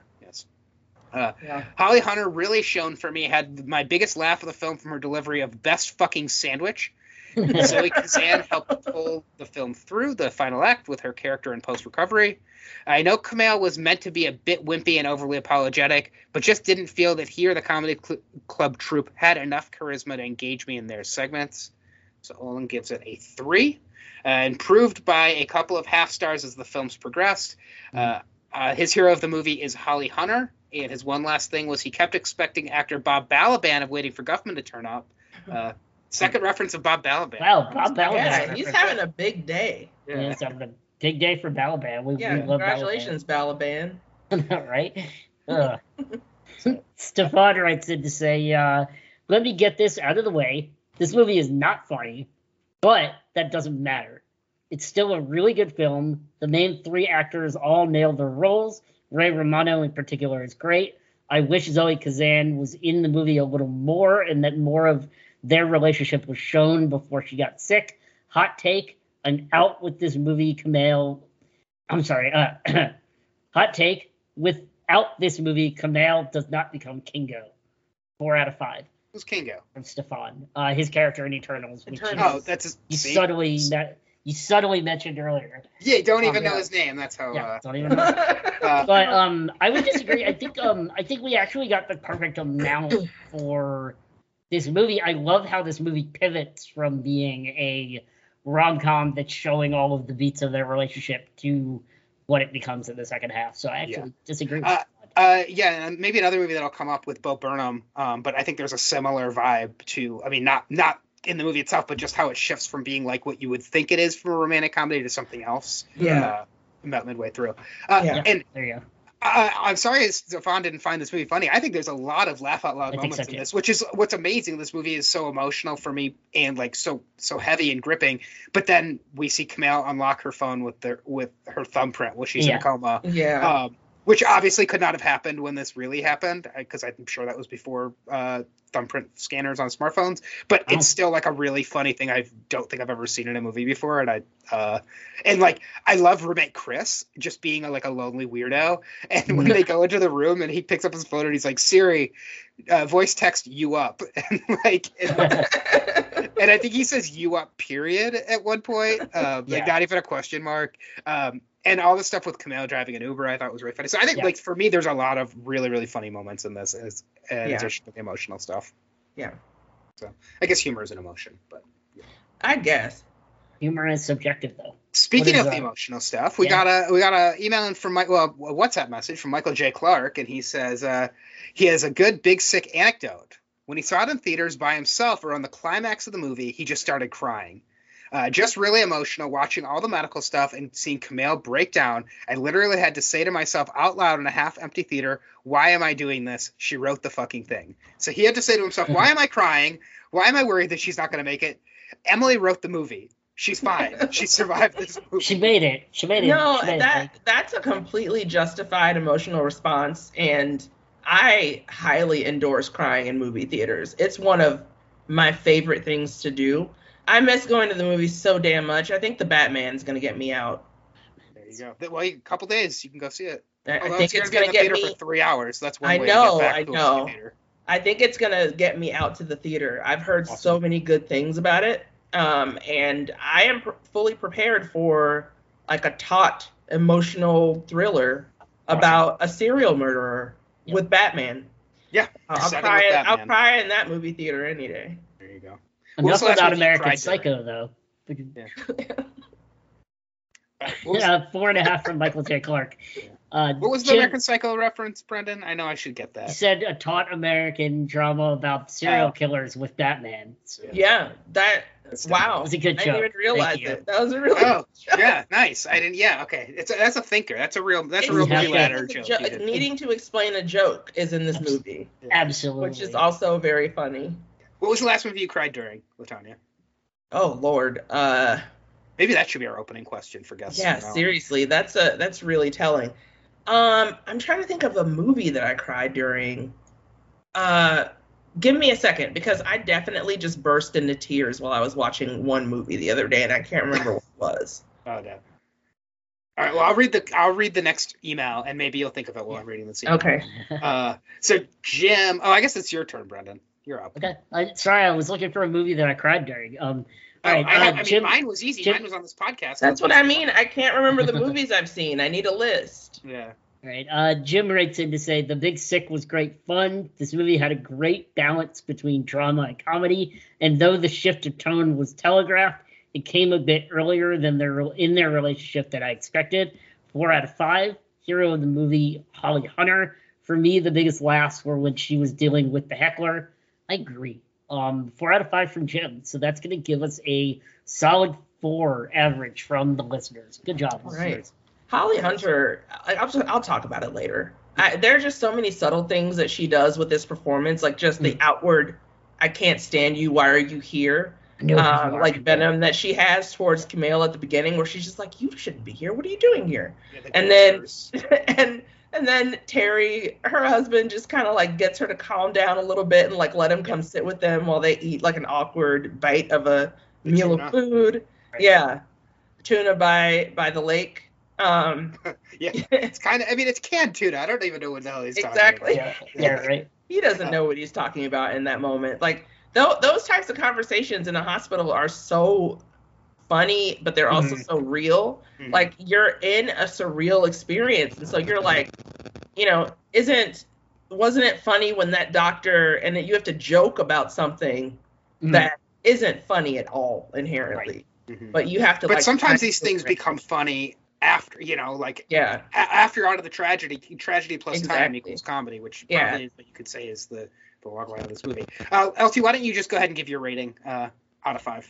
Um, I think I give this one a four out of five just for for casting and uh, and for real for having the guts to tell this this type of story. Um, I just really appreciate that there's something like this out there because there are so many people who are suffering with like long term illnesses and uh, you know it's but when you encounter them in your life you don't really uh, you can sympathize with them, but this movie makes you be able to empathize a lot better. Mhm. That's a good way to put it. Yeah. I never can remember which is which, sympathy or empathy. I'm like, which one is the one when you've been through it, and which one is the one when you haven't been through it? But Um, empathy is the been through. Sympathy is the I, you know, I feel I bad. feel for you. Been through- Yeah, uh, and who's your hero of the movie? Holly Hunter. Holly Hunter. Uh. Holly Hunter kills it. Like I'll I'll talk about her really briefly. She she's just she's one of my favorite actresses. Home for the Holidays is one of my favorite movies um, uh, because of her and like all the things that I can quote from it. Um, but like I I love Holly Hunter so much. I just get on her side. The I- idea of a Holly Hunter Zoe Kazan mother daughter duo is fantastic, and I wish we had gotten more of that relationship yeah. What we do get, I think, is like really concentrated and powerful, like the scenes Yeah, where they're laying great. in bed together and stuff. But yeah, Yeah. it's it's it's just like the, the the way this movie works is just like you can't have much Zoe Kazan in it. I mean, she's got to be gone for half the movie. So Yeah, yeah. Mm. Um, but yeah, I, I think that she does a really great job. She does a lot of like she always acts with her hair. I, like Mm. this I like this is just a thing that Holly Hunter does. Like her hair becomes a part of her character because she's got like such a thick head of hair and she's always kind of like moving it around like the space that she's in and kind of like telegraphing her mood with it. It's very much something that I think you have to be a woman to understand. Yeah. like I um, feel like I notice her mouth and her eyes the most because her mouth is like kind of small. Her mouth is small. She has big eyes. Yeah, exactly. Yeah. Um, all right, Brendan, you want to go next? Uh, sure. Yeah. So, um, back in 2017, uh, when we left the theater, I rated this movie a five on Letterboxd. Five out of five. Uh, did that rating change after this second viewing? No, it did not. All Right. right. I'm gonna continue to rate this movie a five. Um, there are little things you can nitpick about this movie, but I think overall it incredibly holds up. I think the performances are great. I think you know the way that it hits home um, on a lot of different levels as far as family relationships and building your relationship with someone you love and all of the medical stuff. I think it's a really incredible story, especially like if this wasn't based on a true story, I might feel differently about the tone and the way this movie is structured. But the fact that this is them telling their story, like really, really makes it hold up for me. Um, Makes it very personal. yeah. it makes it more interesting, and it makes you Yeah. it makes you sympathize with them on a whole different level and empathize you know what I mean. sometimes. and empathize at points. Yeah. So it's still a five for me. Um, I actually have this rated um number two of the year, sandwiched between for 2017 between Thor Ragnarok and Logan. So take that. I think I have Logan. I think I have. Logan first in this Um, second on my list. And then rounding out my top 10 were Coco, Lady Bird, uh, Florida Project, Molly's Game, Get Out, Dunkirk, and Batman. Uh, Lego Batman. So hell yeah, 2017. What a year for movies. Ridiculous Um, year for movies. yeah. So good. Yeah. So that's that's it. Um, it's a who's your five. hero of the movie, Brendan? Uh, it's gonna be, it's gonna be uh Kumail and Emily's uh relationship. Is the hero. Yeah, them getting to tell their story. Yeah. Um, all right. Well, I am. I- I'm. I'm struggling. I. I feel like there's something that holds me back from giving this a full five, but I kind of want to. Um, but I think I'm going to give it a 4.5. There's just something. There's like a je ne sais quoi that it's missing. Show us something. Like I just Yeah, don't know what it I- It's the pacing. Yeah. It's the Fair enough. pacing and the length of the movie because toward the end there are a couple scenes that I don't think need to be there or they need to be rearranged. Yeah. I I think. I think I I give it. Yeah. For me, like it was like when they're in the hospital, like that hour when Zoe's in that in the coma. I'm just like. I get that it needs to feel extended, but it feels it did feel like I was I was kind of checking my watch a little bit during those parts. Um, so I think yeah, I think that's that's probably a good call. Um, but I, I, I like love how much that we were able. I mean, we've talked for almost two hours about this movie, Mhm. um, and I had I did not think we were going to talk for this long. Um, but like we've just been able to have such good conversations about it, and it's brought up so many personal experiences, and I feel like there's a whole like a whole huge section of this movie that we haven't even really like delved into. Um, and there's just like there's so much that it accomplishes, and this movie really is an emotional roller coaster. Um, and so I love that. Um, and uh, my hero of the movie, I will say, um, I, I don't think it's fair to give it to just Kumail. Um, and Brendan, you already gave it to Kumail and Emily, but uh, I will as well. I'll, I'll give it to Kumail and Emily just for being able to tell this story. Um, and, and be able to bring bring the emotion to it. I think you know maybe some of that's Michael Showalter, although I just don't I don't know how much credit to give him um, based on his other movies he's directed. So uh, that is my hero of the movie. Um, so that's a 4.5 for me, five from Brendan, four from Yep. LaTonya, four from the listeners. So what does that give us average wise, Brendan? Yeah, so we're at a 4.37 average or a 4.5 for Letterboxd. Purposes. All right. Well, let's go. Let's go real quickly through some connections. We already talked about the connections to Brooklyn. I don't think is there anything you we didn't touch on. Um, We, we got through most of the big ones. I mean, we that I that I wanted to hit on um, throughout the course of our conversation. Yeah. The only other one I did mention the carbs, and I wrote this down under connections, and I couldn't figure out why, and then I remembered because it was uh, Eilis worked in a bakery when she was in Ireland. Oh So, yeah, right, right, tons right. of carbs. Yeah.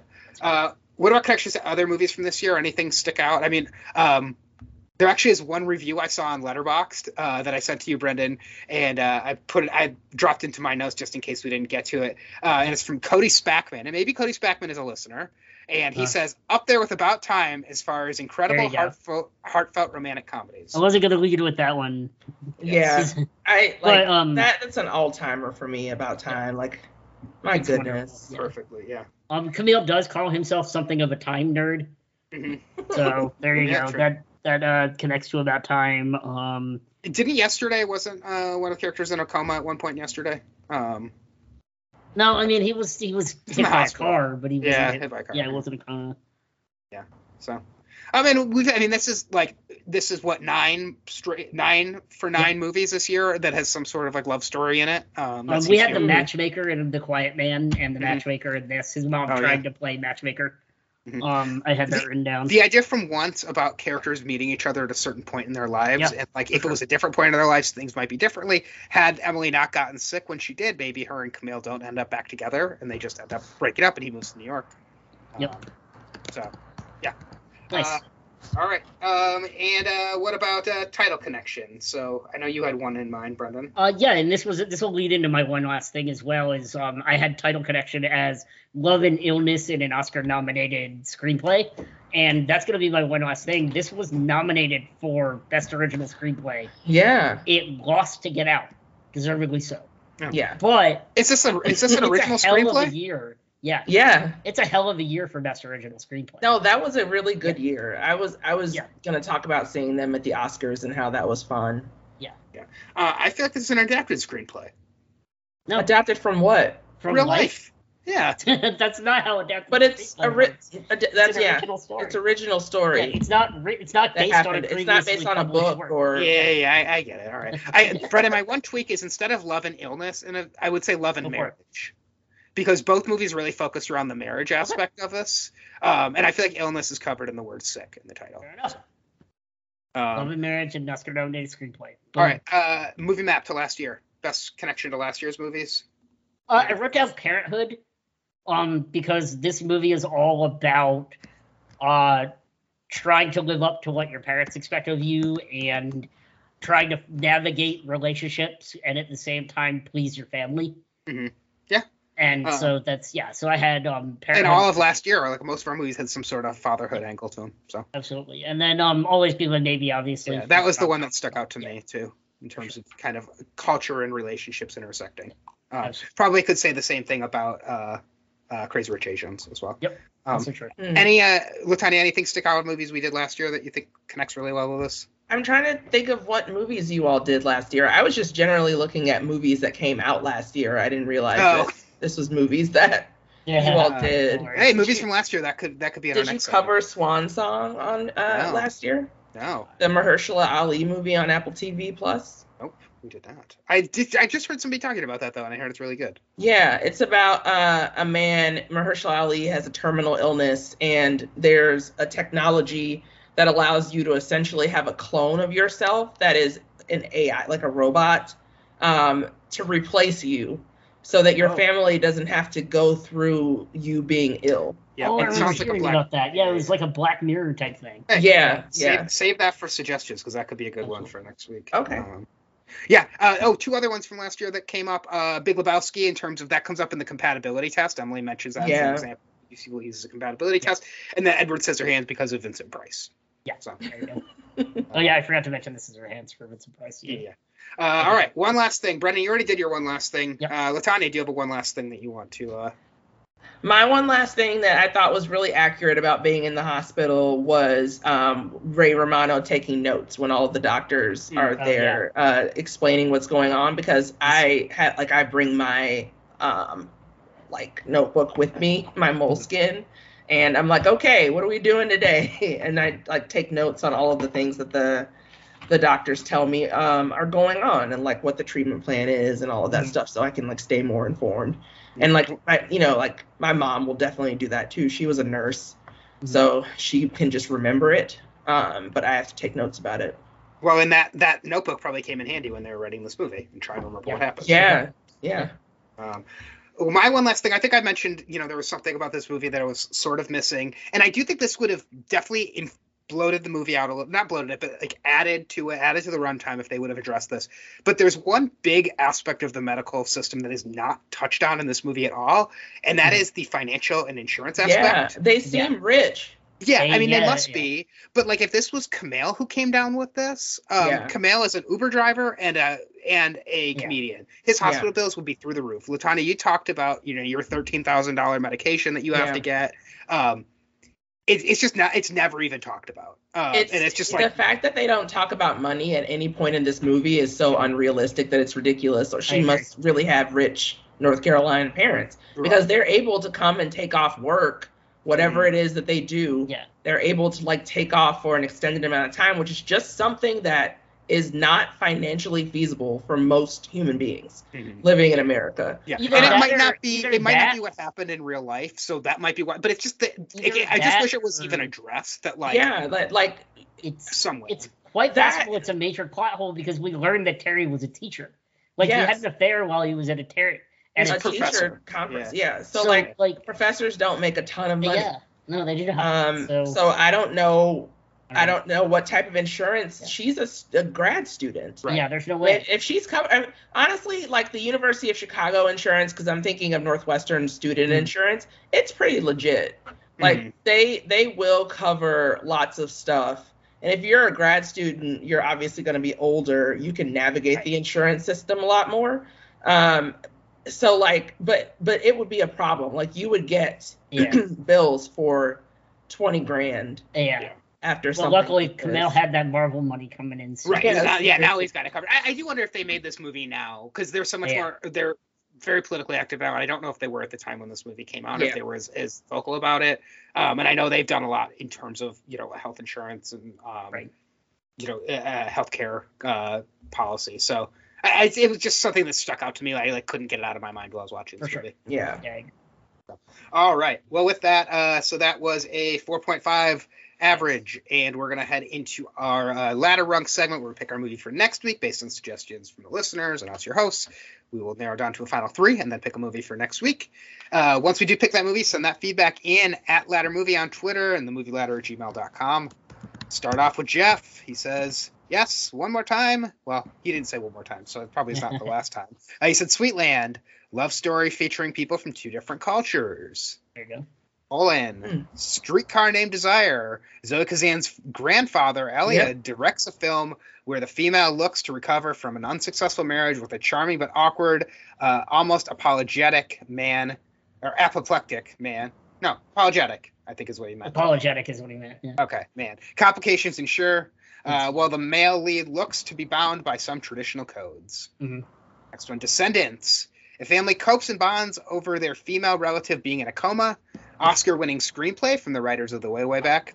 And The Visitor from 2007, Tom McCarthy novel focuses on the experience of Muslim immigrants on post 9/11, whereas I would say 11/9 America. That's uh, Is this uh, Oscar screenplay month? Let's find out. Oh, maybe. Yeah. Well, it's Oscar month. Uh, I do. I will say before we get to mine, I uh, we're not almost at mine, but I do have like a potential like next four weeks mapped out uh, ladder wise. Oh wow. Okay. Uh, I don't know if we Yeah. would do it, but it's like there's a uh, there's certainly like I, I have a I have a potential map in mind, and I, I doubt we will actually do it because that would rely on my picks getting picked multiple weeks in a row. But we'll see. Um, all right, Mega the Librarian says Eight Mile from 2002, another case of Oh. a famous person essentially playing himself in a movie based on his own life. Mhm. Uh, this one I thought of uh, while you were sleeping, a love story about a coma There you go. and Crash from 1996. This is the Cronenberg Crash, I believe. Uh, this is starring La- uh, Holly Hunter. It's about romance and people who are questionably unwell. Yeah, that's the Cronenberg crash. Yeah. All right, Stefan, Click, similar Mhm. vibes. Uh, Click came up after the About Time episode a lot too. Yep. Uh, Forgetting Sarah Marshall, Apatow film that centers on an ex. Um, that was one I didn't like very much at the time, so I'd be interesting to revisit that. And then The Big Short, also based on real life. And hey, look, the same title uh, structure is similar. Uh, Nice. Yes, uh, of course. We didn't even talk about this with connections last year, but we Yeah. did the big the blank. Yeah. last year. We did the Big Lebowski, uh, and then Yeah, we followed Sleep. that up with the Big Sleep. So uh, we definitely did the Big Blank, and we talked. This movie actually came up. The Big Sick came up after the Big Sleep episode. We wanted to keep on the Big S word uh, I believe I believe The Big Short was also a uh, Oscar nominated screenplay. It was definitely nominated for Yeah, Oscars. it was. Which- yep. Uh, all right, and then Jim has uh, one off my list. Holly Hunter playing an immigrant in an Yeah. arranged marriage. That is the piano. Seems to be streaming for free in a ridiculous number of places. Yep. Um, that was on my list as well. Breakfast of Champions. Oh, there we go. Yes, uh, we are the champions, as they say Mm-hmm. on film spotting. All right, so that's all of our listener suggestions. So, LaTonya, you get to go first with your suggestions on movies. Okay. Um, I have several movies. I would say Um, take stick to five, five or six, five or six. Okay. can. Okay, I've got six. Perfect. Um, Cool. okay, so the first is uh, called The Lovebirds. Um, it is another movie starring Kumail Nanjiani, but uh, co-starring the great, talented, and amazing Issa Rae. Just uh, like a ray of light and a human being that has brought so much to Black entertainment. Um, the two of them are an interracial couple, intercultural couple, um, in kind of a um, an action comedy movie where they're having to escape the idea that someone think that think that they murdered uh, like a driver, um, and yeah, it's kind of like following this couple's exploits as they are like having a very rough patch in their relationship and wondering if they're going to be able to work it out, but they have to like get through the night, like literally survive the night. Uh, it's Uh, also directed by Michael Showalter as well. Oh, Yeah, and I think it's on Directed Netflix. Yeah, it is on Netflix. Yep. Um, so yeah, that's one. Um, the next one that I had was Palm Springs. Oh, love that movie. Um, and that's uh, because one, I love that movie, and two, um, this is even though Emily is in a coma for the majority of this movie, I think of this movie as like a duo, like dynamic duo movie. Mhm. And um, for me, Palm Springs is very much one of those um, films uh, with uh, what is his name? Uh, Andy, Andy Samberg, and uh, Oh, who was the female lead? I always Oh, forget her name. Is that Emily Emily Deschanel? No, it's No. No. Uh, oh man, this Look it is so bad that we oh can't think god, of this. we're awful. We're terrible Uh, podcasting. Yeah, we're all gonna we're all googling it. We'll see whose Google is the fastest. Oh, All right, Palm Springs, the city. Palm Springs. Let's go- Kristen let's go to the next one. Yeah, Kristen Kristen Milioti. Milioti. Yes, the Milioti. mother. Yeah. Mother. Obviously, obviously, Kristen Milioti. They're so cute together in that movie. I think I, I I just adore the the relationship that they have and that they develop, and they have to go through all of these like timey wimey shenanigans um, to try to get get out to where they belong and figure out whether or not they belong together. Mhm. So that's one. Um, another movie I have is called Obvious Child. Um, it is a movie starring Jenny Slate and Jake Lacy. Yeah. Um, Gaby Hoffmann, David Cross, also in this movie. Um, it's a romantic comedy um, that was written and directed by Gillian Robespierre that follows a stand-up comedian um, played by Jenny Slate, who has a one-night stand uh, drunkenly with a man named Max after breaking up with her boyfriend, and then finds out that she's pregnant. Um, and it's like a, you know, a, co- a comedy, like a dramatic comedy, I would say with romantic undertones um, that's tracing a, a point in a woman's life where she's trying to make a choice about whether or not she wants to keep a child. And it's a medical, Yeah. and it, it's a co- it's a comedian in a relationship, and it says Yeah. with a graduate student on the on the description of this. Oh, yeah. So, wow, great connection there. yeah. Thank you. Um, the next movie I have is The Hollars. Let me look this up real quick. The Hollars, all right. Um, the Hollars stars. Everything is just an ad for Batman. Yeah. Uh, John, John Krasinski, Krasinski. who directed the movie. Um, it also has the great Margot Martindale, character actress Margot Martindale, um, Richard Jenkins, Anna Kendrick, and it's about um, Margot Martindale and her family um, and the journey that they go through when Margot is suffering with cancer. Mhm. Um, and so, yeah, it has like uh, like a, a person suffering with possibly terminal illness. Um, the family aspect is all there as well. Um, and yeah, that those are the two connections that I made. Charlie Day is in this movie. I forgot about that. Yeah, like a lot of really good cast. like, no yeah, really Yeah. good cast. Josh Groban, Randall Park, uh, Mary Elizabeth Winstead is in this Oh, wow. movie. Um, so yeah, that's a good movie that like I think not a lot of people have seen. Um, that has a connection. Um, okay, I already said the Lovebirds. This is a weird one, but go with me. Memento. Okay. we already done Memento though. Oh, really? Yeah, we did in season one. one our- this is actually yeah. the first time. This is the first time we've ever had a movie suggested uh, that we've Really? done from any. Well, from like even I don't even think listeners have written in any. So they're uh, breaking new ground. Breaking Uh, it ground. means we're getting a lot of movies, which is good. What is the connection to Memento though? So I this man is suffering from hippocampal damage. Um, so he's dealing with a medical condition as he is in his mind kind of teaming up with a woman to try to find out who he is. So it is a it is a medical drama that also um, deals with a struggle for identity and finding your who you are and your purpose. And I think that that is very much echoed in the themes of this movie as well. Nice.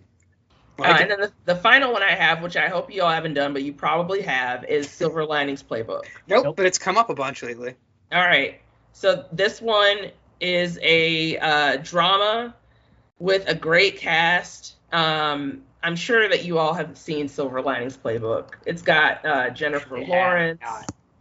You haven't? I have not. It's on Netflix. Yeah. Um, it's got Bradley Cooper, Jennifer Lawrence, directed by David O. Russell, who is an asshole, but this movie is good. Robert Um, De Niro as well. Robert De Niro is in this movie. Jennifer Lawrence and Robert De Niro have an amazing scene in this movie. It's what earned her the Oscar. Um, and it makes me happy. Jacki Weaver, Julia Stiles, Chris Tucker. Like this cast is fantastic. Mhm. And it's basically uh, about this man named Pat um, and he has recently gotten out of a mental health facility. He's going home, and he um, has gone through a d- prolific divorce, um, uh, or is going through that divorce, and he's hoping to reconcile with his um, his wife um, after you know she he finds out that she's having an affair, which leads to his breakdown. Um, he has all of these like uh, little quirks about him, like he jogs around in uh, a plastic trash bag in order to kind of like uh, lose weight because the medication that he's on for uh, his mental health health issues cause him to put on weight. I just I think that the way that they talk about like they had that conversation between Jennifer Lawrence and uh, and Bradley Cooper where they talk about all the different medications that they've taken at a, at a dinner party. And it's just very it's funny the way that they deal with it but it's just great to kind of highlight that like that's what mental illness is and like a lot of people suffer from it um, myself included. Like I, I suffer from like depression and anxiety. I've already talked about my panic attacks. Um, but like you know the connections back to um, the big sick are dealing with an illness that isn't physical um, in this case, but is none the less real. And something that you know people should uh, recognize is like a, a actual thing. Um, Trying to find romance, you know, uh, during a time when you're really struggling in life, um, and just trying to get through, um, and really just you know relying on family and ultimately, um, you know, coming together with each other. Yeah, Um, and getting in marriage as well in both yeah, of these movies. And marriage. So- Silver Linings Playbook is a really good movie, Fitzy. You should definitely watch it. I think you'd like it. for sure. All right, is that your list? That's uh, my list. Cool. All right, Thanks, I will get I will get into mine. I get to go next. Um, so the piano was already taken off my list. That was uh, on mine to visit. Uh, this one, I- will just say we could revisit Eternals. I was not a fan, but Kumail's in Eternals. Um, I would. I feel like his character was done a disservice, and the movie's not not my favorite. But you know, maybe a rewatch of it. It's on Disney Plus now. Maybe a rewatch of it would help me with that. It movie. won't. All right, maybe not. Uh, the next one is top five. So this is a movie that's been on my watch list forever. Um, I just know it's about comedians, and I know it stars Chris Rock, and um, I think it'd be interesting to visit. Um, I Okay. the comedy angle of it. I'm sure there's other connections. Yeah. Uh, a uh, next one. Uh, this is like the most obvious one, but Kumail Nanjiani driving an Uber, Stuber, Yep. the one with him and Bautista. Um, Yep. Did not see I that one. I forgot that movie That was on my short list. I always think of that. I'm like, oh yeah, it's like twin movies. Like, but he's a Uber driver in both. Um, Yeah. so Tiny, we didn't even get into like the whole Chicago of uh, the Oh Big Sick. yeah. Like the you know when he's I driving was around trying Chicago, to he's figure out driving. where they on- were eating. Yeah, well, he's driving in Navy Pier at one point. I did notice that. Um, yeah. So you can't. You can barely drive to Navy Pier. Right. Um, Yeah. is first is the first thing. There are some things that are so unrealistic about this movie. Um, you do have to drive a lot in Chicago. I love how they talk about the Dan Ryan Expressway because Yeah. everyone basically lives their life according to how the Dan Ryan Expressway is running. A few times I've driven in Chicago, I've gotten stuck on the Dan Ryan Expressway. That's where you get stuck. That's Yep. that's what you do. You get stuck there, and then you go to Lakeshore Drive, and you hope for the best. Yep. Um, yeah, Chicago is is featured prominently. We all we already we did talk about the comedy scene in Chicago. Mhm. Um, the there's a he's, his brother is wearing a Cubs jersey at one point. yeah. Uh, it's one of the two baseball teams that we have here. The Cubs are the North Side baseball team. The White Sox are the South Side baseball team. I am from the South Side, so when So the um, yeah, when the White Sox won the World Series at one time, I lost it. It was Mm.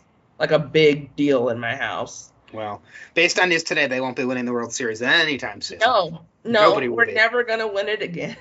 it's just horrifying.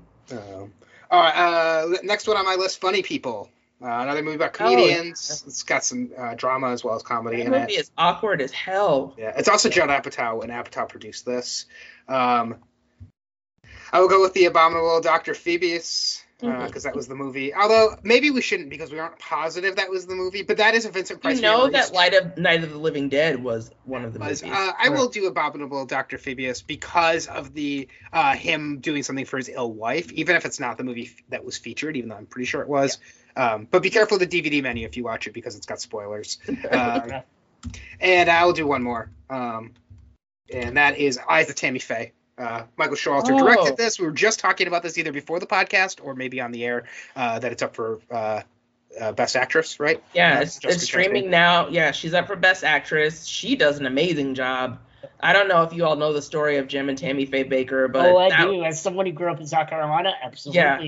I, You I, bet, I, your, you bet your ass. I was I I grew up Baptist, so like um, this was a very big deal in our house when this scandal went down, and like just the amount of makeup that that woman wore and had tattooed on her face was unreal. You will not believe the prosthetics. Mhm. That's that's all I will say. So, It's a decent movie. It's it a is decent Oscar season. It's up, yeah. yeah, it's up for with a award, great so. Best Actress performance. Um, and then I'll leave the rest uh, off of my list, but I have a bunch of honorable mentions. All right, Brendan. Uh, the first one I want to shout out is the Albert Brooks comedy drama with Meryl Streep, where he is in the afterlife and there are stand up comedians and he's trying to navigate love and comedy, and that's Defending Your Life. Um, and then uh, let's see, I want to do uh, the Adam Driver is a Bo Burnham esque stand up comedian who is trying to navigate his troubling marriage in Annette. Should I watch Um, that movie?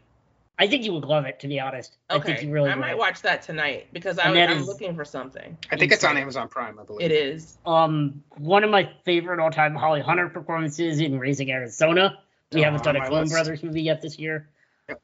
Um, and it would be really funny, fun to revisit it, Raising Arizona. I haven't seen it in forever. Um, and then I want to do one more here. Let's go with the 1990, 1988 stand-up comedy movie Punchline. Mm. And let's Tom Hanks also is in that, right? Yep, and let's Tom also Hanks go with the Billy Crystal um, stand-up comedian slash talk show host movie, Mr. Saturday Night. Since Billy it, since he hosted the Oscars multiple times, Yeah. there's an Oscars connection. Yeah.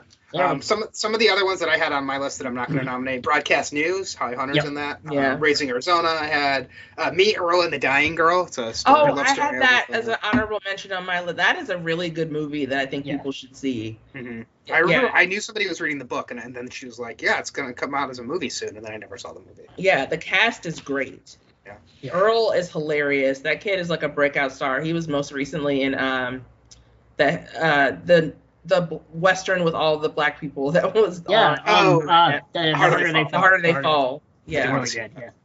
Um, Daniel, the line Daniel Day Lewis, but you suck. So I was looking at Daniel Day Lewis movies. I thought about Gangs of New York because of the uh, immigrant experience with Daniel Day Lewis. Uh, Shaun of the Dead because of the poster in his room, and Night of the Living Dead because they watched that movie in the movie. Nice. Um, anything Right. else on either your list that we didn't bring up? Uh, no, not not worth bringing up. Uh, the X Files movie, obviously, and Bo Burnham's Inside were the other two. All right, so Zach, I'm going to take it from the top here. We have Sweetland, A Streetcar Named Desire, The Descendants, The Visitor, Eight Mile, While You Were Sleeping, Crash, Click, Forgetting Sarah Marshall, The Big Short, The Piano, The Lovebirds, Palm Springs, Obvious Child, The Hollars, Silver Linings Playbook, Eternals, Top 5, Stuber, Funny People, Dr. Phibes, The Eyes of Tammy Faye, Defending Your Life, Annette, Raising Arizona, Punchline, and Mr. Saturday Night. I get to So the rules of this, LaTonya, just to recap, you could pick any movie besides any of the ones that you suggested. Okay. There you go. If they were on your list and somebody else suggested it, then that's fine. Okay. Yep. All right, And and Brendan goes first, then me, then you. All right, go ahead, Brendan. I know, I know. I gotta, I gotta decide here. Um, hmm. I am gonna go with Silver Linings Playbook. Um, I, I believe it was also a Best Screenplay nominee. Um, I know LaTonya um has highly recommended it to, here tonight. Um, I'm gonna go with Silver Linings Playbook. Keep the Uh, Oscar love going. What do you got, Zach? Uh, I'm going to go with the piano. Um, it was Ah. on my list. It was, uh, I will say, it was part of my playbook uh, for movies. so uh, Or Oscar nom. uh, I don't know. All I know is that the only other Jane Campion movie I've seen um, is uh, pretty slow. Uh, I don't Mm. know if the piano Yeah. is the same pace. Yeah, slow. I've heard great things though. But Yeah. uh, Keitel's great. Yep. all Both right. feature prominent pianos.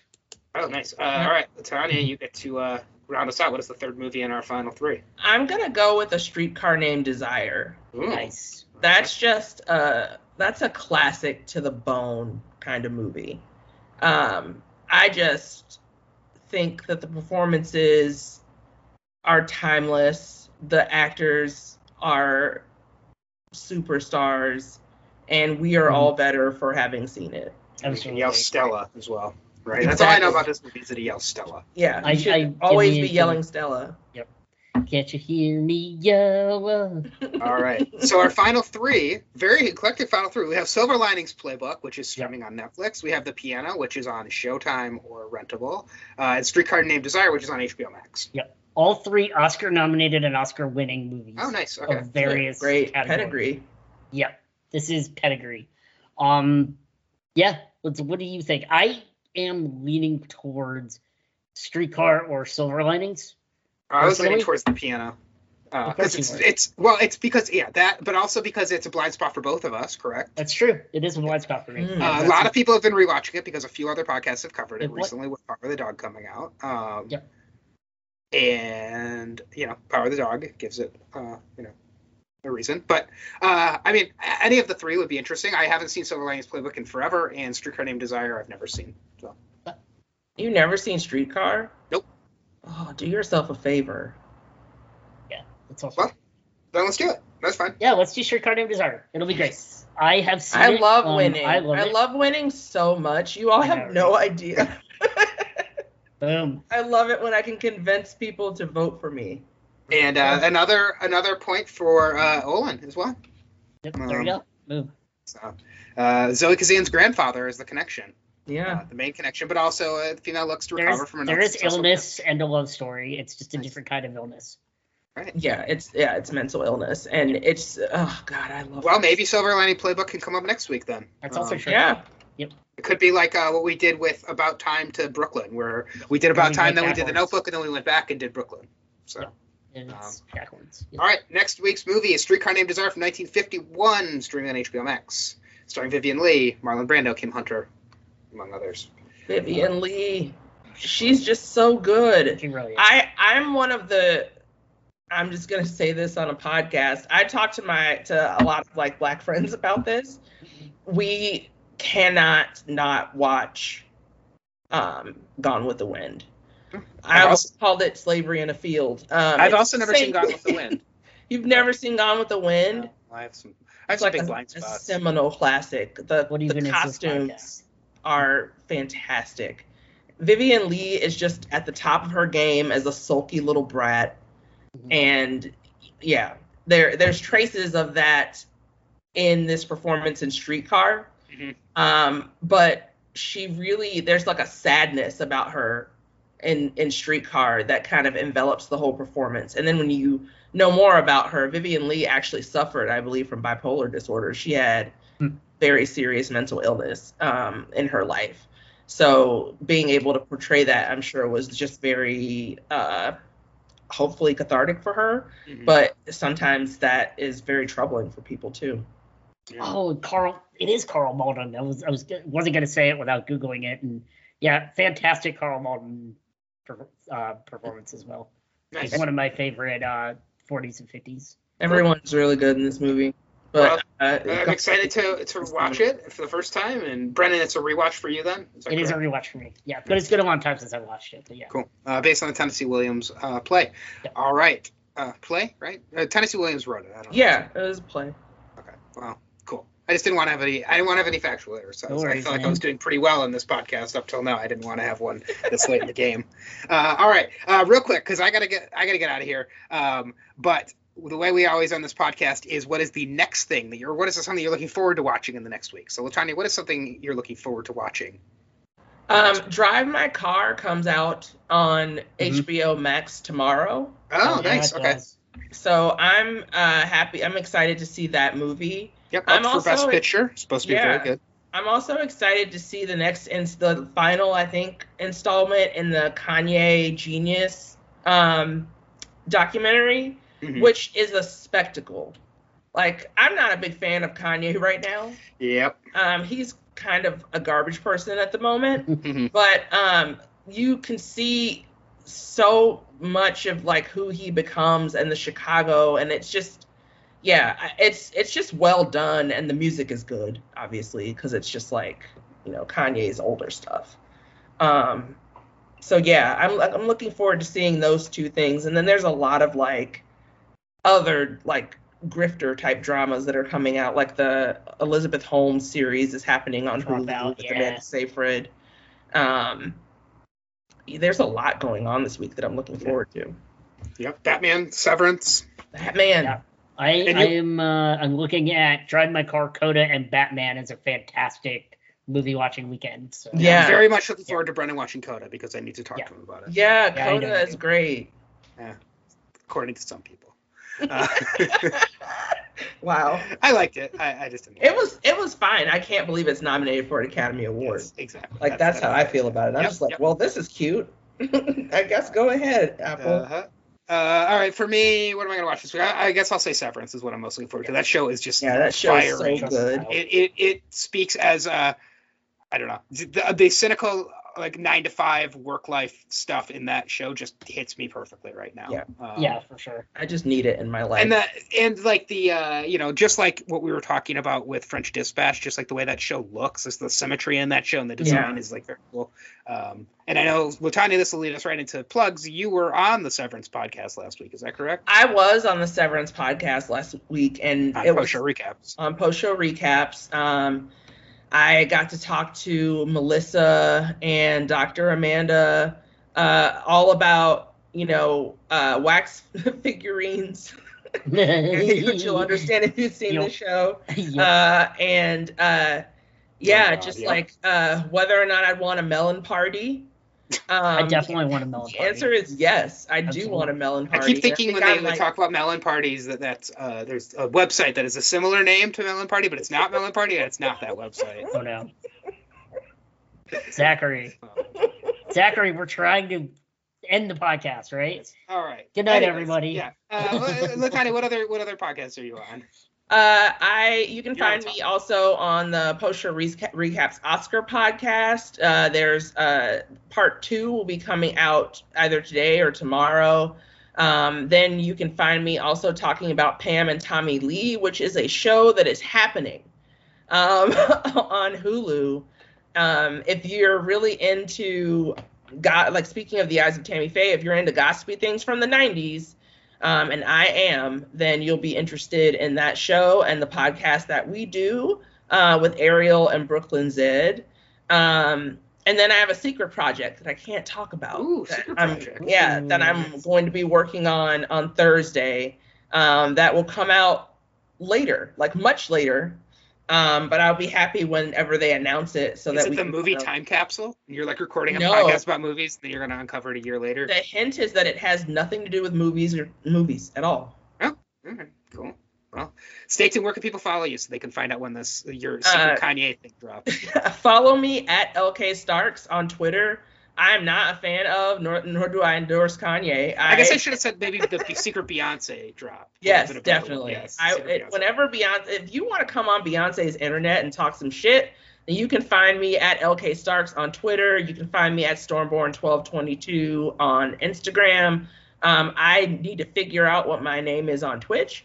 Um, but yeah, Do you? People, people like Twitch. I Uh, just I just made a a Letterboxd account and I now I cannot remember my name. oh, man. That. So Uh, well, follow her on Twitter and she'll tweet it out. And if you Yeah, need any Letterboxd tips, Brendan and I can give you lots of them. There you go. Um, are you on TikTok? Do you got a TikTok account too? I don't. I can't. I really don't want to give the Chinese government all of my information. That's fair. Good reason. Fair. So. Yeah, TikTok just makes me feel old. I just I don't get it. I that's I just can watch TikToks for way too long. Like That's another reason that I don't have it. You know, they end up on YouTube. Right. Yeah. Um, and so I just scroll through those and I'm like, what am I doing with my life? Like, Mhm. this is an hour of my life. And I, if, if, if I die and God says, LaTonya, account for your time on March 1st at 8.33 p.m., I'm going to be like, oh, I was eating curry and there you go. scrolling through TikTok, God. Like, that's ridiculous. Yeah. So, Nice. Uh, all right, Brendan. Anything you want to plug before we get out of here? Uh, no, just uh, thanks, LaTonya, for coming on. This Yes. was really awesome. Yes. And uh, you can follow me on Twitter at Fitzy Brendan. But uh, yeah, just had a really great time chatting tonight. Yeah, this was an awesome discussion Yeah. I'm so glad that we were able to get you on again, and thank uh, you. can't wait to have you on again. And now we know some movies to call you for: Godfather Two, Yeah. uh, Wizard of Oz. Wizard of Oz. Call me for any any movie. Gone I'll, I'll watch That's- anything. Yeah, and that's that's the best thing sometimes is calling people for a movie that's like totally outside of like what you would normally call the person for. It's Mm-hmm. like, hey, watch this like random like horror movie or whatever, and yeah. So I'll I'll watch a random horror movie any time of the day. right. Or, well, that's right in your alley. Yeah. yeah, Watch this random a horror movie. or something. So Yeah, my mom is a Western fan, so I, Lord, that would be a bit for me, but I, I would do it for y'all. Nice. All right, cool. Uh, yeah. Well, uh, everybody follow LaTonya so you can find out about her secret project and uh, watch Streetcar Named Desire on HBO Max. And we will be back next week to talk about it. And uh, thanks for listening. Yeah.